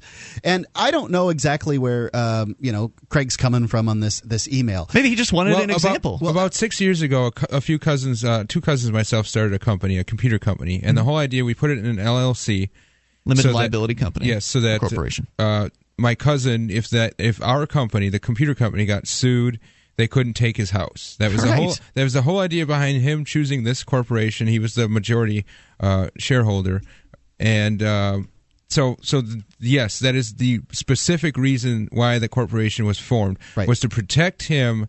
Should something be go, go wrong with this corporation, you can always file for bankruptcy, and then you know you're cleared as far as your Right. your obligations to more. They they can't pursue you on a personal level and take your house because they have to deal with this fictional person, the Right. And right, if you do, if you don't believe that corporations limit liability, please, why do they call them limited liability corporations Exactly. or companies or whatever they're called? Yeah. you know. And I, I'm I'm not going to claim to be your, uh, your attorney, and I'm not going to uh, um, you know give legal advice here. But there's just one more paragraph, uh, and he's um, you know bringing it at home. You know, what about Free Talk Live, basically? Okay, we'll come back with that here, but also take your calls as well. 800 259 9231, the SACL CAI toll free line. You can take control of the airwaves. It totally is. Uh, corporations are totally an in club kind of thing.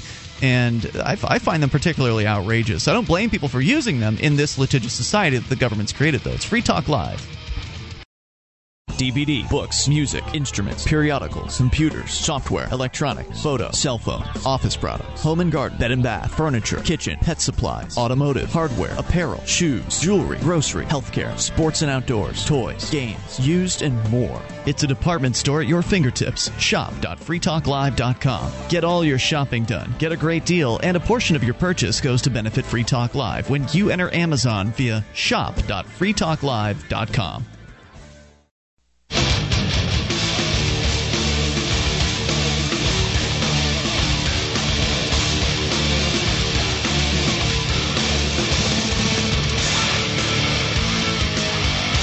This is Free Talk Live. You can dial in toll free and bring up anything you want. 800 259 9231, the SACL CAI toll free line.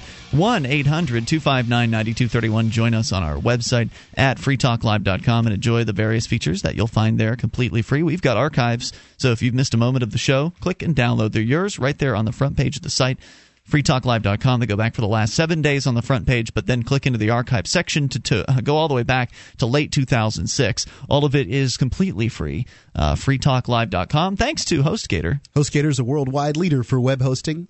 They make it easy for you to get your own .com domain name. You create your very own website with their free site builder tools and templates. Whether you want a personal blog or complete e-commerce business website, let the experts at hostgator.freetalklive.com .com host you. They uh, they accept WordPress. They have a 99.9% uptime guarantee, 45 day money back guarantee. 24 7 technical support. And if you use the portal we've created, hostgator.freetalklive.com, you'll get your first month completely free. It's hostgator.freetalklive.com. All right, so 1 800 259 9231 is the number. We'll get back to the corporation discussion in a moment. Jerry is on the line listening in Virginia to WTAR. Hello, Jerry. Yes, uh, I was wondering if if you could uh, give me an opinion in regards to what uh, the, the governor here in Virginia is um, uh, tr- trying or attempting to do through our, our General Assembly. He is he's thinking uh, seriously about uh, trying to privatize uh, ABC stores here in Virginia. Privatize ABC stores. Are those liquor stores? Yes. So in Virginia, the state runs the liquor operation? Right. That's what we've got, unfortunately, here in New Hampshire, where the state has a monopoly on that as well. Can you buy beer and, and wine in grocery stores, or is it do they have a total control over everything? Oh no, uh, beer, beer and wine can be. Uh, what? No, beer can be bought in uh, good grocery stores. Got it. Okay, And, so it's just the um, hard liquor then that the state is right. controlling. Right. So uh, the the plan is to privatize it, meaning now the typical way. Let me see if I'm clear on this. The typical meaning of privatization is that the state selects one company to uh, to operate the this particular program instead of the government operating it. Well, uh, the uh, my understanding uh, of what the governor is trying to do, and uh, I believe I'm, I'm correct in, in stating this, is, is that he's he's going to try and put the the ABC stores per se, um, the, the inventory in the ABC stores, wh- wh- whatever that inventory may be, and it's it's hard liquor, like you just said, uh, would be in in um, in private hands, and it would take away the sales and the um, um, the taxes away from from the states. Well, it's not going to take away taxes. They're still going to keep taxing uh, the the liquor. You can be sure of that. So anybody could buy this, or is it? It's, you, you're saying ABC stores, and I'm I'm you're making it sound as though ABC is the uh, is the the the brand that the government. Oh no, no, oh, it's uh, it's the alcoholic beverage uh, Commission or something. commission. uh, Okay. something. I don't know There what the C is stands there for. is a store, a liquor store chain called ABC Liquors. Down south, yeah. Yes, so at least in Florida, um, as so I that that's what's confusing there for me. So basically, they'll sell a liquor store to whomever wishes to purchase it. Is that the idea? Uh, well, no. Well, it um, the, the age limits and, and things would, would still be in place, but it would just be in private. Um, it, it would just be in, in private hands. The one thing that is not being made clear, and uh, maybe you don't know because you haven't read the bill, and or and or it hasn't been made clear in the news down there. But the, the the question that I think we're still both Mark and I are trying to get clear here, and I'm not clear, is are they proposing that one company will take over the entire state's operation? I don't believe so. When when when he states private privatization in and of itself, I would I would think it would be um, um, in the um, the free market. Generally, That- that that- is not the context in which privatization is used, and this is a common mistake Oh, that uh, that people will they'll jump to this conclusion that because this term privatization is being thrown around, that it is somehow being marketized, and that is in in my observation that has never been the case. I've never seen an instance where privatization means deregulation or marketization of a product or service. In Okay, every before- instance I've ever seen, privatization is where the government takes bids from companies and then they select one. Or maybe they don't even take bids, they'll just select one that's politically connected. I think the best way to find out just how private it is or how free market it is is is asking the bill or whoever knows the answer if if people can sell liquor in the grocery stores if they can open up their own liquor store Right. that is the that is the true definition of a free market sort of and I would use the term marketization in that particular Yeah. case because privatization has this connotation. When you privatize a school, it's still a government school. It's just that the government takes tax dollars and funnels it to one of their corporate buddies Right. who is operating that school, like a charter school or something like that. So it sounds like like they're going to sell off these stores to private private people, maybe one at a time, maybe as a as a It lot. seems unlikely. It would likely all go to the same operator. That's seems unlikely that they would sell off different stores to different people because the state, if they're going to still have a you know a grip over this, they want to have total control over that one operator. And and before I let you go in regards to this this question, what what in your opinion would would would that do in regards to the um, the sales tax of, of our particular state or or any state um, as far as um, uh, while um, I don't even know what to ask exactly. Well, when you say the sales tax, you mean the liquor tax? Well, or- they might Yes. be collecting less revenue because they're not making the markup on the, the alcohol sales. Now they're just collecting taxes. But only the government could screw up, um, you know, something as lucrative as liquor sales. So I don't know. that may be one of the reasons why it's being proposed for privatization is because they may be losing money on it or Right. I something. mean, Who here, knows? here in New Hampshire, the uh, state runs the liquor liquor stores, and they shut the doors at like seven o'clock at night. In Florida, the liquor stores stay open until two a.m. I mean, you know, there's probably a lot of liquor sales to be done between seven p.m. and two a.m. I'm just guessing. Yeah. Yes. Wisconsin is the same way. Wisconsin, you can buy uh, liquor and beer and wine at, at any of the stores that sell those. They just have to get a blanket license that lets them sell alcohol. Appreciate your insight. Hey, thanks for the call tonight. If you do end up discovering what is going on as far as the details, let us know, would you? Appreciate hearing from you. 800 259 9231, the SACL CAI toll free line. Brian is in California. Brian, you're on Free Talk Live with Ian, JJ, and Mark. Hey guys, how you doing? Hey, Brian, what's on your mind tonight? Not too much, um, but I did I did listen to your Edgington Post uh, series on Monday. Okay. Mhm, That's You Mark's, by the way, for our listeners that don't know, that's uh, the interview series Mark does occasionally. He'll have guests on, and we we tack it onto the podcast. So radio listeners don't normally, in fact, never hear those. You have to get the podcast at freetalklive.com in order to hear that. So uh, go ahead with your thoughts on, on the podcast. Absolutely, but I found the idea fascinating, and actually, it's something that I've been pursuing myself. Which which, Which idea? idea? You're gonna have to you gotta bring everybody up to speed. Nobody knows what you're talking about. Well, exactly. I was about to that. The basic topic was um, people leaving the United States. A lot of you know um, retirees and such Yeah. finding the United States to be more difficult to live in. uh, Hundreds year by of year. thousands of Americans expatriate every single year, and this is something you hear nothing about. The government is beginning to clamp down harder and harder on its exit tax. I'd like to point out to everybody who thinks they're free if you've got to pay to leave, you're not free. Mhm. Even Rome, in, in Rome, you had a you had, the pays uh, slaves could buy their freedom. Hey. That's exactly right. I mean, we effectively have a system of capital controls right now in this country. You cannot move more than ten thousand dollars out of the country without having it, you know, effectively held. Yes. But um, I, I've been pursuing, you know, ways to, you know, live more freely. And one of them, I acquired a second citizenship. Granted, it's in, in another insolvent country, but in any sense, I feel that I'm more free just by having the ability to move anywhere in the world and, you know, more effectively work in, say, Europe as opposed to the United States. How did you go about this? Well, in my in my particular case, it was um, by descent. Uh, Ireland has a very liberal policy in terms of allowing people to acquire citizenship based upon descent, even from a grandparent, and that was my case. I'm an immigrant family. I see. So somebody somebody from the family basically vouched for you? Oh no, both my grandparents uh, moved to the United States uh, less than two generations ago. He could prove he was Irish. I see. That's all. Yeah, exactly. I mean, they require documents and and whatnot, but um, it gives you the freedom to, I mean, travel on a passport other than say the United States, Hmm. or to travel more freely. Really, Yeah, interesting. So in that case, the U.S. couldn't. If the U.S. revoked your passport, it wouldn't matter. You could have a, another passport from another country.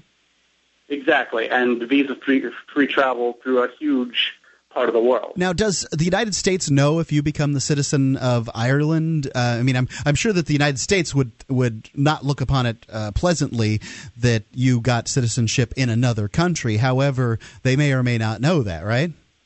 They, they, they shouldn't know. Or, I mean, who, who knows what they do know it to be true. But um, they officially don't recognize it, which means they take no position on it. I see.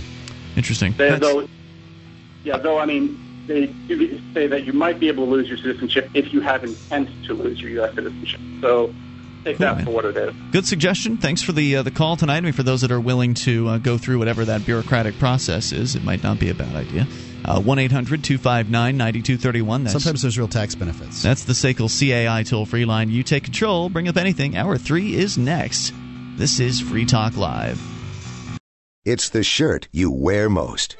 An essential in any professional man's wardrobe. It's the white dress shirt. And for over half a century, the Paul Frederick White Pinpoint Oxford dress shirt has set the standard for quality, comfort, and style.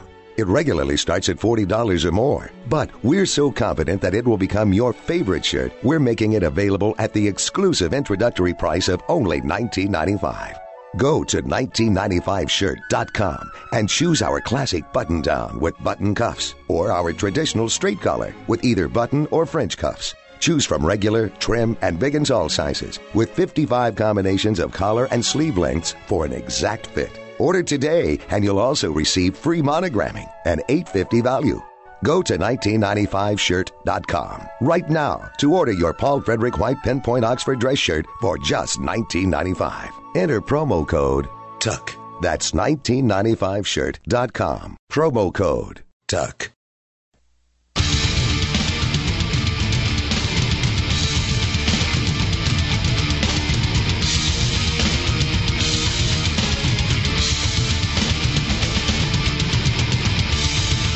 This is Free Talk Live. You can take control of the airwaves and dial in toll free at 800 259 9231.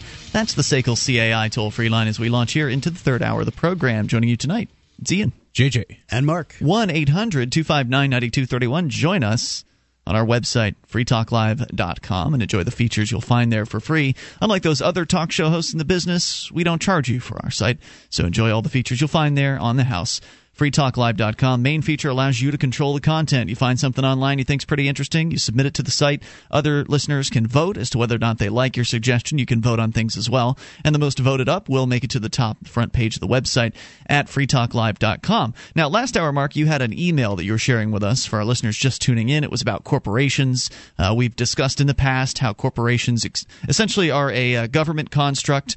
It's a legal fiction. It's a concept. It's an idea. They don't actually exist businesses exist buildings and people and employees and owners those people and things exist. But the corporation is just a concept. It's a protection uh, layer that the government has created for the people that are in the know uh, the people that are kind of in the uh, the loop with how these things work. And there's pretty outrageous things you can do with a corporation like own things without actually putting your name on them and protect yourself from any kind of liability for the actions that you take under a business. Right. And it's not the level of uh, of protection that one gets uh, if say one works for the government where you have qualified immunity, in some cases uh, absolute immunity, um, and for things that uh, the governments do. So it, it's a level of protection that one can purchase by you know giving some money to the government, but it's not complete by any stretch of the imagination. As Craig points out here, um, you're not a corporate officer is is not uh, protected from criminal liability. He's just really protected from civil liability. Well, yeah, I mean, if you rape somebody on the job, you are still going to be liable for that particular action. But well, in- if you accidentally get into an automobile accident in a company car, um, you're you know you're not going to be held at fault the corporation is but if you get into an automobile accident on purpose you commit vehicular uh, manslaughter mm-hmm. then you are going to be held uh, uh, you know liable. So that's a good example. Right. So uh, so we're talking about that and he had a little bit more yeah this email? last paragraph here on the email he says also on another note isn't free talk live incorporated? Nope I don't think it it, is. I mean, I I, I have a uh, company that uh, you know has to do with my end of, of things where I've got the sales you, end. Yeah, you own a house in a corporation or something. Yeah, like I mean, and you know, but that's so, your corporation, not Free Talk Live. Right. I mean, and he says uh, also, Mark, don't you have a corporation to protect your assets? It's true. If this is true, and you disagree with the idea of a corporation, then why do you incorporate? And okay, I disagree with the idea of shooting people, but I'll wear a bulletproof vest if I think I'm going into a combat zone. I mean, d- does well, you're sort of defending yourself from the the current situation created by the government monopoly on everything, pretty much. Uh, you you you're put into a society where people will sue you for the littlest things. If they step on your property, slip and fall, then they're going to sue you because you're the property owner and you mm-hmm. should have mm-hmm. taken care of that. Blah blah blah. Instead of taking personal responsibility on their end of things, of making sure they tread carefully wherever they're walking. They simply seek to take money from someone at, at any opportunity that the uh, the ambulance chasing sort of lawyer attitude allows. Yeah, basically. absolutely. It doesn't, uh, you know, if have, if having a corporation allows you to function like a normal human being, there's nothing wrong with it. I mean, there's nothing inherently wrong with with having a corporation and with using it to protect your assets. It's just it doesn't need to be there. We don't need to have these things. The whole I- system. I, ideally, there should be no such thing as a corporation. People should be And liable. for their ideally, if somebody brings a frivolous lawsuit against you, they should be uh, they should have to pay Liable. all of your costs, all of your lawyer costs, all everything. They If should they have lose. to pay it all. Yeah. You shouldn't be you shouldn't go broke defending yourself. I personally would like to see instead of corporations, I'd like to see more of the the sole proprietorships where the person owns the, the company. People know who owns the company. It's it's there isn't a whole lot of ambiguity and and, and anonymity. It's basically what Free Talk Live is. With without a uh, coercive, uh, top-down, tyrannical type government, you couldn't have corporations anyway. Corporations are something that are doled out They're legal by the fiction, government. right. Only relatively recently in this nation's history, too. Like Uh, the last hundred years or so. That's my understanding of it. I mean, somebody can do a better uh, well, analysis. of originally corporations. corporations were basically they were vetted to they were based based on the public good they would serve and they Like were building a road. temporarily and they would sunset and Yes. then that would be the end of the corporation it would it would exist for a, a, a purpose specific reason yes a specific purpose So there you go. Uh, so to, I mean, it was good. It was a good try on Craig's part to you know try to catch me, but no, there's no corporation for Free Talk Live. So 800-259-9231, that's the SACL CAI toll free line. You can take control of the airwave. Free, Free Talk Live doesn't own anything. I mean, Free Talk Live is Ian Freeman, uh, basically. I mean, Yeah, I have people sh- help me, and I, you know, in the absence of me, the show can continue to go on because we've we kind of set things up that way. Um, and you kind of you have access to the bank account, Mark. So it's not like you know if I disappear tomorrow that everything is like totally up in a, a frenzy. You could still continue to uh, to operate things, but I didn't need to have a corporation to open that bank account. Right, and I'm not saying the people that own corporations are bad people. No. um, you know that's that's Some not of them are. Point, point is, corporations are a form of liability control that um, that that shouldn't exist, and it, what it does is it it tur- uh, twists the marketplace and then causes people to act differently than they normally would, not be responsible for their actions. Toll free number tonight, 800 259 9231. You know, we never actually finished our conversation. We got off on a few tangents, I think, about the Wisconsin situation. Uh, the news that we'd reported earlier, and I think the, the news reported earlier was that there was some arrest warrants that had been issued by the Senate in Wisconsin for the other senators that I guess had run away, and the police were refusing to uh, to execute those warrants, which is very interesting because it shows that the police have the ability, from what I can tell here, to actually use their discretion as to whether or not they follow a warrant. I mean, normally I always thought discretion was just something that they used in whether or not they make an arrest or or enforce a particular law. I always thought if there's actually a warrant that is issued that they have to go and do that, but apparently they can use their discretion there. Well, I, I don't think they flat out refused, but they they certainly are, uh, you know, saying that they really don't like it. Oh, I thought that the news was that they weren't going to do it. Um, the, they were protesting it. It says here that uh, that what's his name, Jim Palmer, head of the 11,000 member Wisconsin Professional Police Association, called it an unreasonable abuse of police power. Due to the fact that the Wisconsin officers lack any jurisdictional uh, across state, state lines, does the uh, the head of the, the Senate there intend to establish a lawmaking border patrol? A lawmaker border patrol, and the thought of using law enforcement officer to exercise force in order to achieve a political objective is insanely wrong, insanely wrong, and Wisconsin sorely needs reasonable solutions and not potentially dangerous political. So he doesn't actually say yes or no as to whether or not they're going to No, do it. he's just saying we really don't want to. I guess time will tell on that particular issue. But JJ, you had uh, said there are a few more updates regarding the Wisconsin uh, union situation. Yeah, I- I've got a story here that talks about the uh, Wisconsin Democratic Party has launched a campaign to recall key Republican senators who have aligned themselves with Republican Governor Scott Walker's budget repair bill. And uh, basically, uh, here's a quote: uh, "The morning, this morning, citizens from around the state took the first steps by filing recall papers against key Republican senators who have stood with Scott Walker and pushed his bipartisan, excuse me, his partisan power grab that will strip thousands of middle class teachers, nurses, librarians, and other workers of their right to, to collective bargaining." The Wisconsin Democratic Democratic Party said in an email. Are you familiar at all with what that process is like there? I no, not at all. Um, it says here under Wisconsin law, any elected official who has served at least one year of their current term can be recalled from office. So it says here uh, eight Republican senators are currently eligible to be, to be recalled. uh, Governor Scott Walker, who was inaugurated last January, will not be eligible for recall until 2012. Mhm. So the Republic- Republicans currently have a, ma- a majority, excuse me, 19 uh, to 14 in the Senate, and this has allowed them to pretty much push through whatever they want. So if they can recall uh, five or six of them, then that'll change change the, the way things exactly. If they if they can recall uh, five of them and bring balance. Well, the uh, question is, how does that actually work? I mean, what does the process uh, involve? I mean, how difficult is it to recall one of these guys? Because clearly they were elected by you know majority of the voters. That doesn't mean it was a majority of the people that uh, that elected them. Um, so you know, what does it require? This this article does not go on to say. 800 259 9231. That's the SACL CAI toll free line. So, all kinds of political wrangling going on there. And, like I said, I like it when the uh, politics people fight with each other. At least they're not focused. Become a Free Talk Live amplifier for just $3 per month. You'll get perks and you'll help us free more minds worldwide. Visit amp.freetalklive.com.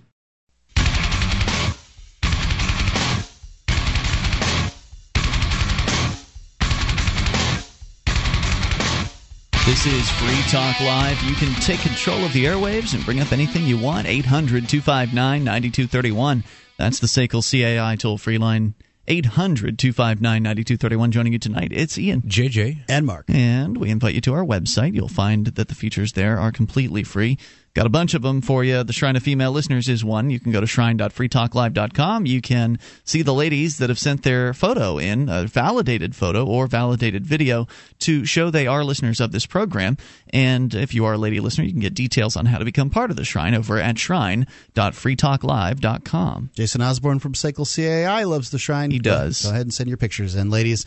Cycle CAI. You can see more, find out more at uh, see their banner at freetalklive.com. It's the top one on the right hand side of the page. Indeed. All right, so we continue here. You know what? I mentioned something uh, that I had last night. We never got a chance to get to it, so I want to make sure we get this out. It's great activism that's not happening in New Hampshire. And I always uh, always like to hear about stories outside of New Hampshire where people are really, you know, putting their boots on the ground. They're getting out there. They're doing stuff, and they're making a difference. Um, I, whenever I come across something, I always like to talk about it because there's always so much bad news uh, out in the world. It's it's good to put something positive out. And the folks in Austin, Texas, are one of the most visible groups of activists outside of New Hampshire. Um, it's there's there's some real kind of, I guess, ex- excellent. Uh, small, excellent groups of activists that are kind of in certain areas of the country. Austin is one of those groups. Orlando is another one of those groups. And um, Phoenix. Phoenix, eh, it's kind of dying off in Phoenix, from what I understand. Ernie Hancock shutting down his uh, his activist center, and he's moving it into his house, and it's going to be by appointment only. And I think that some of the money's run out there, unfortunately. And obviously, Phoenix is uh, also Maricopa County, where you've got uh, Sheriff Joe Arpaio, so not the best place to do activism. But uh, the Austin folks are going strong, uh, from what it appears here. And the NewAmerican.com is reporting. Keep Austin Weird, the city motto of the Texas state capitol, got a boost on Saturday when the city's second annual No Questions Asked Guns for Groceries campaign attracted a gun rights group, which outbid the city for guns in order to put them back into residents' hands. Last June, the city sponsored its first buyback program as a partnership between the Austin Police Department and Greater Austin Crime Commission and the Jastro Family Foundation, collecting nearly 350 guns. Many of the firearms turned in at both years' events were either broken, inoperable, or obsolete. By 11 a.m. on Saturday, this year's campaign had bagged 400 guns, and police expected to give away $40,000 worth of gift cards. After officials checked for any stolen weapons among the donations and returned them to their owners, most of the guns will be destroyed, though some are tagged for police training use. Police offered $100 for handguns and rifles, $200 for so called assault weapons, and $10 for air guns, BB guns, or replicas. What are those Mosin Nagants? You can usually get those for uh, like seventy-five dollars to ninety-five dollars. uh, at a hundred bucks, you could just go to the uh, the gun store, buy them out, and uh, sell them to the cops for a hundred bucks. Yes, even fake guns netted their owners some grocery money with a limit of two per owner. De- so there you go, Mark. Uh, dealers were not eligible. Nearby the event at the Oak Meadow Baptist Church, however, were members. Now, why would it, why would they do a two two per owner? I mean, if they really wanted to get guns away, uh, you know, destroy guns, why not just pay a hundred dollars for a gun? I think to to combat what you had said, where someone would go and buy out a store or basically uh, collect a lot of broken guns for nothing, and then or go have a dealer show up. And, exactly. So uh, nearby the event at the Oak Meadow Baptist Church, however, were members for Texans or of Texans for Accountable Government (TAG), a grassroots organization offering $110 in cash for handguns and rifles and $220 uh, in cash for sporting rifles. The church's pastor said the group would not be allowed on church property during the event, and instead of disposing the guns, TAG members will give them to citizens who want to arm themselves, according to spokesman John Bush, whom we've had on this program in the past. Nice guy. He's frequently seen at the Porcupine Freedom Festival, which will be coming up this uh, this summer. Anyway, John said, We don't appreciate these gun grabbing efforts. Firearms in the hands of law abiding citizens makes communities safer. We think that the economically disadvantaged are the most susceptible to crime. Those are the people that should arm themselves. The article continues The group's efforts are legal. It won't donate guns to people with criminal records or others who can't legally buy weapons. The Austin NAACP president, Nelson Linder, voiced his support for the police department's program, however, which he claimed gets guns out of troubled neighborhoods. This is not the Wild West. This is 2011, and many people have been killed, unfortunately, with weapons or are irresponsible. He didn't comment on how getting broken or inoperable guns off the street helped troubled neighbor, neighbor neighborhoods. Or, you know, I, I just I really do fail to see the uh, the idea that you know the the that you're somehow getting guns that would be used in crime. Uh, it seems to me that the people that are willing to sell some old gun for a hundred bucks are not the kind of people that are out committing crimes. Exactly. I mean, maybe Absolutely. you could make the argument that it wouldn't be at their house, and then some criminal wouldn't steal it in a burglary, and then get charged with armed burglary, and um, and and then use it in some future uh, event. But That's you a know, stretch. It, it it is. It's a stretch, and uh, you know, I just keep on coming back all the time with the statement that you know, it, when you're in those circumstances where seconds count, the cops are minutes away. Yep. Well, this is just this kind of mindless idea that the the number of guns will affect things. Well, it doesn't matter who's got the guns. Let's just take the number down. Let's Yeah. let's get 400 guns off the streets, and then therefore, so they were on the streets, they're in people's homes. Let's get 400 guns out of people's homes, and that means there are 400 fewer guns around for people to you know hurt themselves Yep. with. And I suppose you could point out that yes, you know there are certainly a number of instances of a young person finding daddy's gun or Sure. something like that and shooting their friends. I mean, obviously there are those tragic uh, occurrences that uh, that that happen, but it's it's also interesting to point out here that most of these guns are inoperable and Right. or outdated, and you know people aren't actually able to use them in the first place. I think I think part of the problem is not only are you obviously the people turning the guns are people concerned with their community in most respects. Uh, will discount the people with the broken guns because if you can get money for a broken gun, well, then go and do it. You know, Yeah. as far as that's concerned, if someone's going to give you money for that, cool, take it, capitalize. But other than that, getting guns out of the hands of people that are responsible, that actually care, I think is hurting the communities. Not only that, but as as you as, you know, as pointed out here, the criminals aren't going to be turning in their guns. Hell no. So, and people use all sorts of things irresponsibly. They use cars irresponsibly. They use uh, drugs and alcohol irresponsibly. A lot they more use people dying in car internet. accidents. Yeah. I mean, you, you see people that sit there and uh, play World of Warcraft or some other uh, online video game irresponsibly to the point where they lose their job Yeah. and they, their their health is affected. So people are going to use anything irresponsibly. But yet you're going to pick this one thing that they can actually defend themselves with, that they they actually uh, take some personal responsibility in their personal security. But you want to take that out of their hands and, and put it into the hands of the police, who are not legally required to respond to your calls for help. John uh, Bush countered the NAACP president by saying, I'd like the NAACP to take a lesson from the civil rights movement, from the Black Panther Party. They knew that the police officers were not protecting their rights. In fact, they were violating their rights, so they armed themselves. Because you can't count on the government to protect you. In fact, they have no obligation to do so. And there's been court case after court case that has proved that. Just go and Google no obligation to protect and you will come up with uh, with more than one uh, Supreme Court case where it makes it very clear that even in the most dire of circumstances, where there's one case out of D.C. where women were being raped and murdered, the cops didn't show up. They had no liability for not showing up, and the court basically said, "Yeah, you, you can call the cops." They'll take your phone call, but there's no obligation for them to do anything about it. no it. obligation for them to take the phone call. They could That's just put a busy signal They on. could. 800 259 9231. You take control. More about the gun buyback program in moments. This program is brought to you by FreeKeene.com. FreeKeene.com features audio, video, and blogs chronicling the transition to a voluntary society. FreeKeene.com also has comments and discussion forums so you can be heard. FreeKeene.com. This is Free Talk Live. You can dial in toll free. Bring up anything you want. 800 259 9231. That's the SACL CAI toll free line. 800 259 9231. Joining you tonight, it's Ian, JJ, and Mark. And you can join us on our website at freetalklive.com. We've got a mobile site. You've got a smartphone. Punch up m.freetalklive.com to get quick access to our streams and podcast and free, by the way. It's free. Go to m.freetalklive.com as we continue. Hear the news out of Austin, where a group of liberty activists really shows what you can do when you've got some money behind your movement. Yes. Money makes a big difference when it comes to activism and that's one of the big problems that a lot of activists face. There's two big problems that uh, that the liberty community faces. One is that there just aren't a lot of activists in most places, so it's very difficult to get anything together to get done. And also because there are few activists, that means there are fewer activists with any money and uh, money to you know spend on activism. And so, therefore, the amount of things that you can do are limited in two ways. That you can't do it because either you can't afford it or you can't do it because you don't have the, the people that would be necessary to get it done.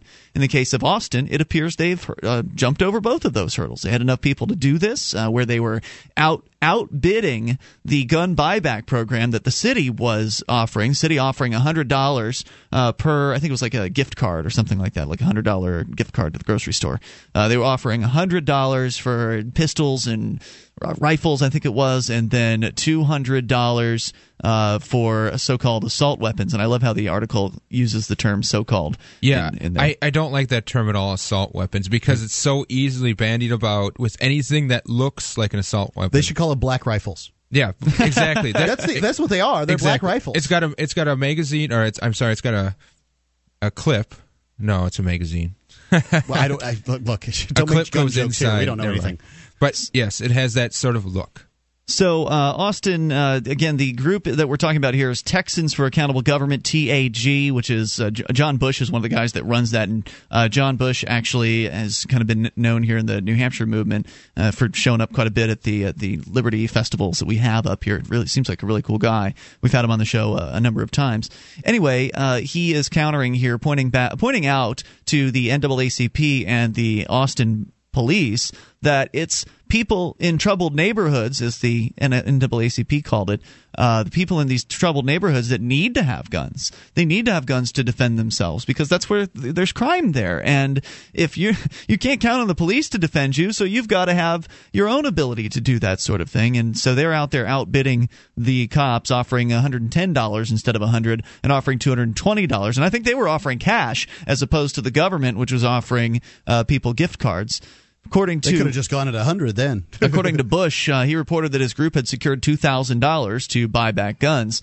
The APD issued a statement saying that the Austin Police Department supports the right of any group to express their political beliefs or views in a lawful manner.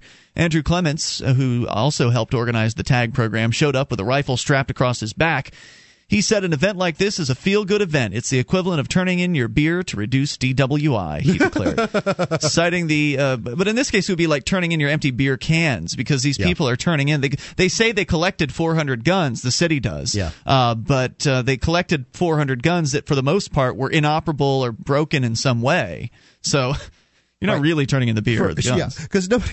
If a gun's operable, you can go to a pawn shop and get three hundred dollars for it. Yeah. Then there's no way you're going to give it to the cops for one hundred dollars. Right. I mean, that- that's it's just ludicrous. There are really cheap, crappy guns out there that are probably worth about a hundred bucks. Most of them don't work. Citing the importance of people's Second Amendment rights, however, he added that any form of disarmament to us is wrong. APD's chief Art Acevedo claims the Guns for Groceries program is only for people who wish to get rid of unwanted guns in their homes. He said that if folks don't want to have weapons in their homes, this is an opportunity for them to dispose of their weapons in a safe way. I would hope that Texans for Accountable Government would support people exercising their constitutional rights. I see. I just don't really d- agree with that. It's it's not for people who want to get rid of their guns because people who get want to get rid of their guns are going to sell them like normal Right. people sell things they don't want. Well, plus there's the added. I don't know, you know, how this thing's funded, funded, but there's the added coercive age, uh, element of the government. Um, you know, maybe who knows what whether the police department is giving the grocery store some kind of uh, compensation for this hundred dollar uh, gift card that they're giving, and if so, that's coming from tax dollars. At which point, I don't know. I don't Yes. know either. It's a good question. po- the possibility exists. So what is what are the constitutional rights the police chief is referring to? I mean, he says that I would hope that Texans for Accountable Government would support people exercising their constitutional rights. Well, now look, I, I'm not saying you don't have a right to uh, turn in your guns. You have a right to do what you want with your property as you see fit. But what specific constitutional right is he referring to? Well, I, what I have a problem with with that statement is the wh- where in the Constitution that he's going by does it say that the government can buy back guns for for money? I mean, where where is the funds appropriated for that? Where's the, the power for that come in the Constitution? Which line am I supposed to be looking for? I mean, it's Good things like that. It's the hypocritical stance that that uh, civil servants will take. Well, they'll, they use the, con- the the Constitution when it's convenient for them, or when it fits some sort of little archetypical uh, quote or uh, pandering. But for the most part, the Constitution is meaningless to them. Texans for Accountable Government's website uh, says this about itself. It's a political action committee formed with the ambition of reining in the intrusive and expanding reach of government, which, threaten, which threatens to invade every facet of our lives. Our ambition is to put the reins of government back into the hands of individual American citizens, allowing us to once again run our own lives. TAG focuses on issues at the local, county, See, and state level. the, uh, the the cons- the the normal conservative pandering is that we're going to go back and we're going to achieve that moment in time when we were able to uh, run our own lives as though that ever existed. Uh, you know, and, and I can't say I, I, I didn't come from that because I certainly did come from that. Uh, you know, we've we've talked like that on this show and it's in years past, but I just don't think it's true. I don't think that we were uh, we I guess we as a nation that the country in, inside the country you were ever really able to run your own life except maybe sort of out in the the out out west when before they you know the the government started growing Back in the homesteading days, where you you get uh, a few acres to make your farmland and try to make it out in the middle of nowhere with absolutely Right. no government protection, because back then they actually cared about personal responsibility. It wasn't just something people talked about; it was a fact it's a way of of life. Yeah. Uh, it goes on. We believe in the principle of the of subsidiarity. The, that power should be vested in the nearest locality. Our local representatives are much more accountable to us than those over a thousand miles away in the District of Columbia. I'd largely agree with that. We are dedicated to safeguarding individual liberty, protecting personal privacy and property rights, election integrity, safe water, and electing representatives, not bureaucrats, to office. And I think you're right to some extent. He is, you know, there's pandering going on because Yeah, it seems pandering. like it seems like John Bush is a uh, you know full blown voluntarist from what I can tell.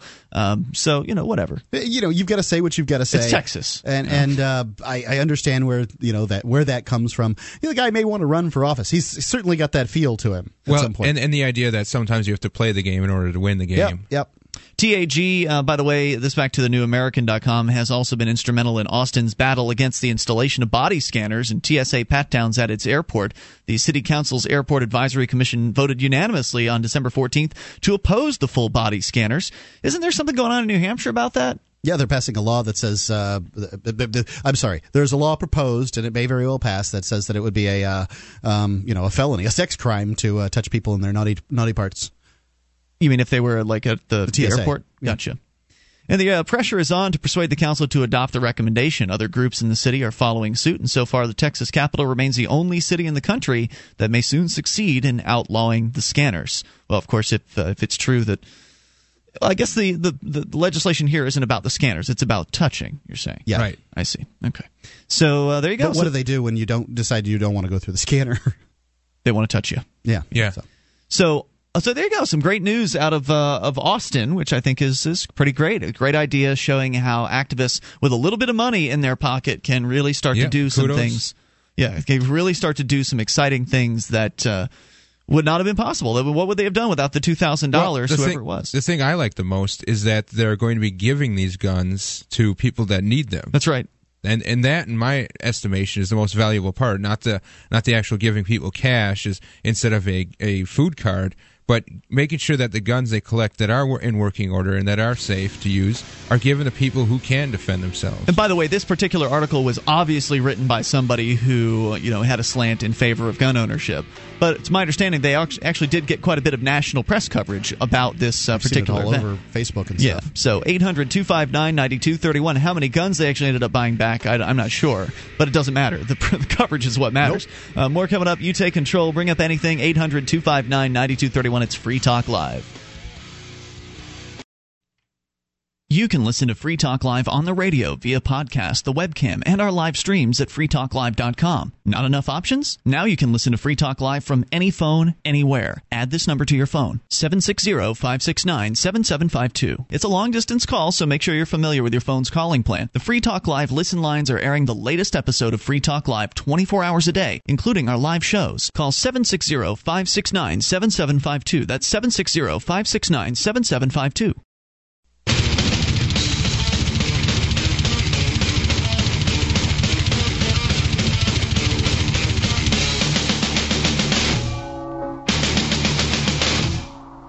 This is Free Talk Live. Only moments remain, but enough time for your calls and your thoughts. At 800 259 9231, you can bring up anything.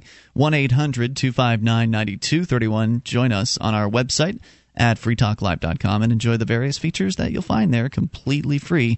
Uh, once again, that's freetalklive.com. Joining you this evening, it's Ian, JJ, and Mark. Hey, you want to support this program? You can do that by becoming a Free Talk Live amplifier. You can go to amp.freetalklive.com uh, to jump on board with the program for as little as three bucks a month. We'll take that money in, reinvest it into the program, get on more radio stations around the country, and bring more listeners on board on the internet as well. So, exposing new people to the ideas of freedom. Go to amp.freetalklive.com. You get perks like access to the AMP only phone lines, the AMP only forum, as well as podcast and more. Go to amp.freetalklive.com. You can use any major credit card via PayPal. You can also uh, sign up with uh, Visa and MasterCard right there on the site. So, once again, that's amp.freetalklive.com. And JJ, you had something else you wanted to share with us tonight uh, regarding the underemployment numbers. We've all heard about the unemployment numbers, and of course, those are, I think, at record levels or close to them. Certainly. but there's another number that which is underemployment, which isn't quite the same thing, is it? That's right. Uh, I've got this article from ZeroHedge.com. It's a, a blog article that basically uses the information from Gallup. So it goes on uh, unempl- un- unemployment as measured by Gallup without seasonal adjustment hit 10.3% in February, up from 9.8% at the end of January. The U.S. unemployment rate is now essentially the same as the 10.4% at the end of February 2010. Mm. And one indicator that nobody in the mainstream media will touch with a 10 foot pole underemployment, a measure that combines part time workers wanting full time work with those who are unemployed, surged in February to 19.9%. This resulted from a combination of sharp 0.5 per point. Uh, define it one more time for me. 19. under yeah, underemployment, a measure that combines part-time workers wanting full-time work. So those people who want more, They'd work, like more hours, but they can't can't they, seem to get they, them. they can't find work that that will suit 40 hours Mhm. a week. And those who don't have a job, you combine those two numbers and you get 19.9%. So underemployed includes the unemployed as well.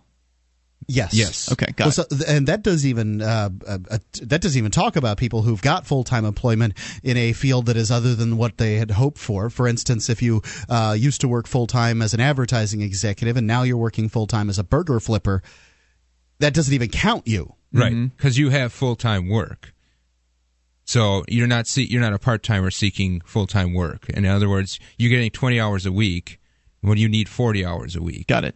So So 19.9%. That's right, just about 20 percent. One out of five. I can only imagine what it is if you'd start including people who are, uh, you know, not making what they're what, what they've made five years ago or something like that. That's true. That they're employed, but they're making half the money or something like that, or, or less than what they're used to. The uh, the blog post goes on to say a summary of Gallup's view on February jobs data, which likely will be dramatically opposite to what the propaganda machine will spout tomorrow. Job situation deteriorates in February. There is essentially no difference between the unemployment rate now and the one at this time a year ago. January's rate, in contrast, showed a 1.1 percent point year over year improvement. This suggests that the real U.S. jobs situation worsened in February. That is, jobs are rel- relatively less available now than in January. So basically, the idea they're saying is the the job situation is much worse than the media and the pundits and the talking heads are, are letting you believe. Mhm. And this is actually one of the cornerstones for a lot of what's happening in the East and the various uh, North African countries that are revolting. You mean they don't have jobs? The two, yes, the two factors. Those countries are revolting. Where the well, other than okay, the three factors. Obviously, one is oppression. Uh, Mhm. These countries are, are most of them were military dictatorships. They had revolting leaders. brutal oppression. Uh, the next one was unemployment. A lot of the young young people, college graduates, couldn't find work, and they had nothing better to do with their time than stew. Mm. And the third was food prices, and we're seeing that here happen here Going in the up. United States too. Yep, So and, and gas prices going up too, which means food prices are going to follow that. so people don't have work. They can't buy the food with what little money they have because the food is is out of their their market. Right. And they also are are in this sort of oppressive, tyrannical regime. So this this all combines to create revolution. Mm-hmm. So basically, what we're kind of saying with this this uh, this data from the Gallup poll and and uh, the, the numbers out there is that don't think the United States is is on an island by itself. It is it is part of this same systematic problem that is happening in Tunisia, in Egypt, in Yemen, in Bahrain. There's a lot more wealth here, though, to weather that storm, though, right? There Like, is a lot more wealth. I think the key is the fact that the reserve currency, being the dollar, Mm-hmm. has allowed the dollar to fight inflation uh, so much better than the other countries. The other countries are inflating their currency at the same time. Everybody has to inflate because they need to keep up with the dollar to a degree. The- I agree with you uh, in, entirely, and I, but th- what scares me the most is that I believe the United States' status as the world's reserve currency um, is precarious. Yes, it could very well if that like that's it. If that dike breaks, it's we're screwed. Essentially, those that run the monetary system here in the United States and around the world know that they can pretty much do anything with the dollar that they want as long as it's the world reserve currency. But there's nothing written in stone that says that the dollar has to be the world's reserve currency. well, the IMF and other uh, big organizations, global organizations, are calling for a new reserve currency. One of those global organizations uh, is called China. Uh, where most of the people, where the, the largest country in the world, the with the fastest growing economy, is demanding a seat at the table. That seat at the table, Americans, is going to ruin your lifestyle. The people that uh, that uh, I, I've heard the number. It was uh, Peter Schiff just said on his show today that you can expect a twenty five percent decrease in your standard of living 25% decrease in a sta- in your standard of living if the United States uses, loses its world reserve currency status. And that's been happening, by the way. I mean, the standard of living has been decreasing Yep. as uh, the as money is inflated, as the money supply is. it won't is happen to the rich people. Like they've already got that handled for themselves. Well, it's not going to be as noticeable for them if It's it- not it even going to happen to them. Unless they've unless they haven't invested properly. I see what you mean. But these people know what's happening. Yeah. They know what's they see the dollar. I mean they pay attention Well, to currency and, and they can, everyone can see the gold rising to to record highs. Silver. silver too. Silver as well. It's it's that's not the, that's not the value of gold going up. That's the, that's a devaluation of the dollar. Absolutely right. I, I have to agree, uh, disagree a little bit with that. To some extent, what you're saying is true, but to some extent, gold is in a bull right bull market right now. People are buying it. Uh, there's a higher demand for it because people know that the United States dollar is being devalued. There's a there's a bull run on gold, and I think you're going to see that go on for at least another year. So I consider it to be a, a relatively Sure. At, at the same time, though, the, the effects of inflation aren't going to be immediate. The Fed could Yep. print ten trillion dollars tomorrow. We're not going months. We're not going to feel that Mm-hmm. that inflation until you know months or Six a months year or down, down the the road. line, yeah. Yeah. So. I think you're right to a degree that there is a bull market on gold, but that's because it's been perp- uh, perpetrated by this this unstable dollar. Mm-hmm. You know, I was actually uh, sent something by uh, one of our producers the other night uh, off the air, a document like 100 plus pages, really lengthy, confusing document by the IMF, the International Monetary Fund, which is some group I of hate when I get, bankers. somebody sends those things to me. Like I'm going to read read over this. No, no, thing. no. He didn't. No, no, no. Right, that right, wasn't his intention. He specifically said, "Turn to page uh, X and look at this chart and look at you know the top right." And it was this timeline as to goals that the IMF wanted to achieve And this was an official document from these people. And it did say, because we were talking about the idea of a global currency, and I was sort of poo pooing it like, well, I didn't think that the other, you know, the central banks around the world would really want to do that because they would lose their power. But there's no doubt that the IMF wants this. That's in their document. It says, what is it, the, the, the, the basket called SDR? SDRs? Special Yeah. drawing rights. Right, right. They they mentioned the SDR in this timeline, and so they've got these little uh, little circles on this timeline as you, you look over to the right as to what's coming next and what their plan is. And SDR currency is the one right before global currency.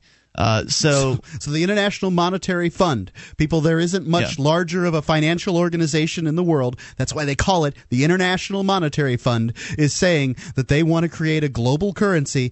If there's a global currency, the United States dollar gets the big boot out the front door. Yep. It's going to be in the basket, but at, at the same time, they've been using these SDRs for a long time. That's right. The, and the SDR introduction was way earlier in that. Yeah. This It's- is my advice to you. Spend 10% less of what you're making right now. Just cut 10% out. Use that 10%. Buy gold and silver or, uh, you know, I mean, maybe some foreign stocks. I, I'm going for gold and silver personally. That's my, uh, that's what I believe Buy in. food. Silver, actually. Forget gold. I don't have the money for gold because I, neither. uh, when if you go to gold.freetalklive.com, you can buy 20 coins there. Uh, the shipping is the same on one as it is for 20. I, that's what I'm doing. We are out of time for tonight, but we are going to give you a two pack of the Total Sack right now. If you call in at 603 435 1105, you'll win this excellent little handle that'll help you bring the groceries back in from the car. You can go to totasack.us to order your own at totasak.us. But if you call in right now, you will win uh, a two pack here at 603 435 1105, or you could win 603 435 1105. Someone will win if they call right now. 603 435 1105. This is Free Talk Live. See you Are you ready to explore New Hampshire, meet more than a thousand freedom loving friends, and experience the free market in action? You can do all of these things and more at the Free State Project's 2011 Porcupine Freedom Festival at Rogers Campground in beautiful Lancaster, New Hampshire. PorcFest has games, hikes, live music, dance parties, fun activities for kids, and even state free weddings. And of course, PorcFest features the famous Agora Valley, where the free market thrives. You won't want to miss speakers like Stefan Molyneux and J. Neil Schulman, but the best part of PorcFest is being surrounded by more than a thousand like-minded, freedom-loving friends. The fun begins on June 20th, 2011, and doesn't stop until the 26th. PorcFest 2011 is the biggest liberty-oriented event in the world. This year, you can be a part of it. Don't miss out. Visit porcfest.com today. That's P-O-R-C-F-E-S-T dot com. Use coupon code FREETALKLIVE, all one word, for 20% off.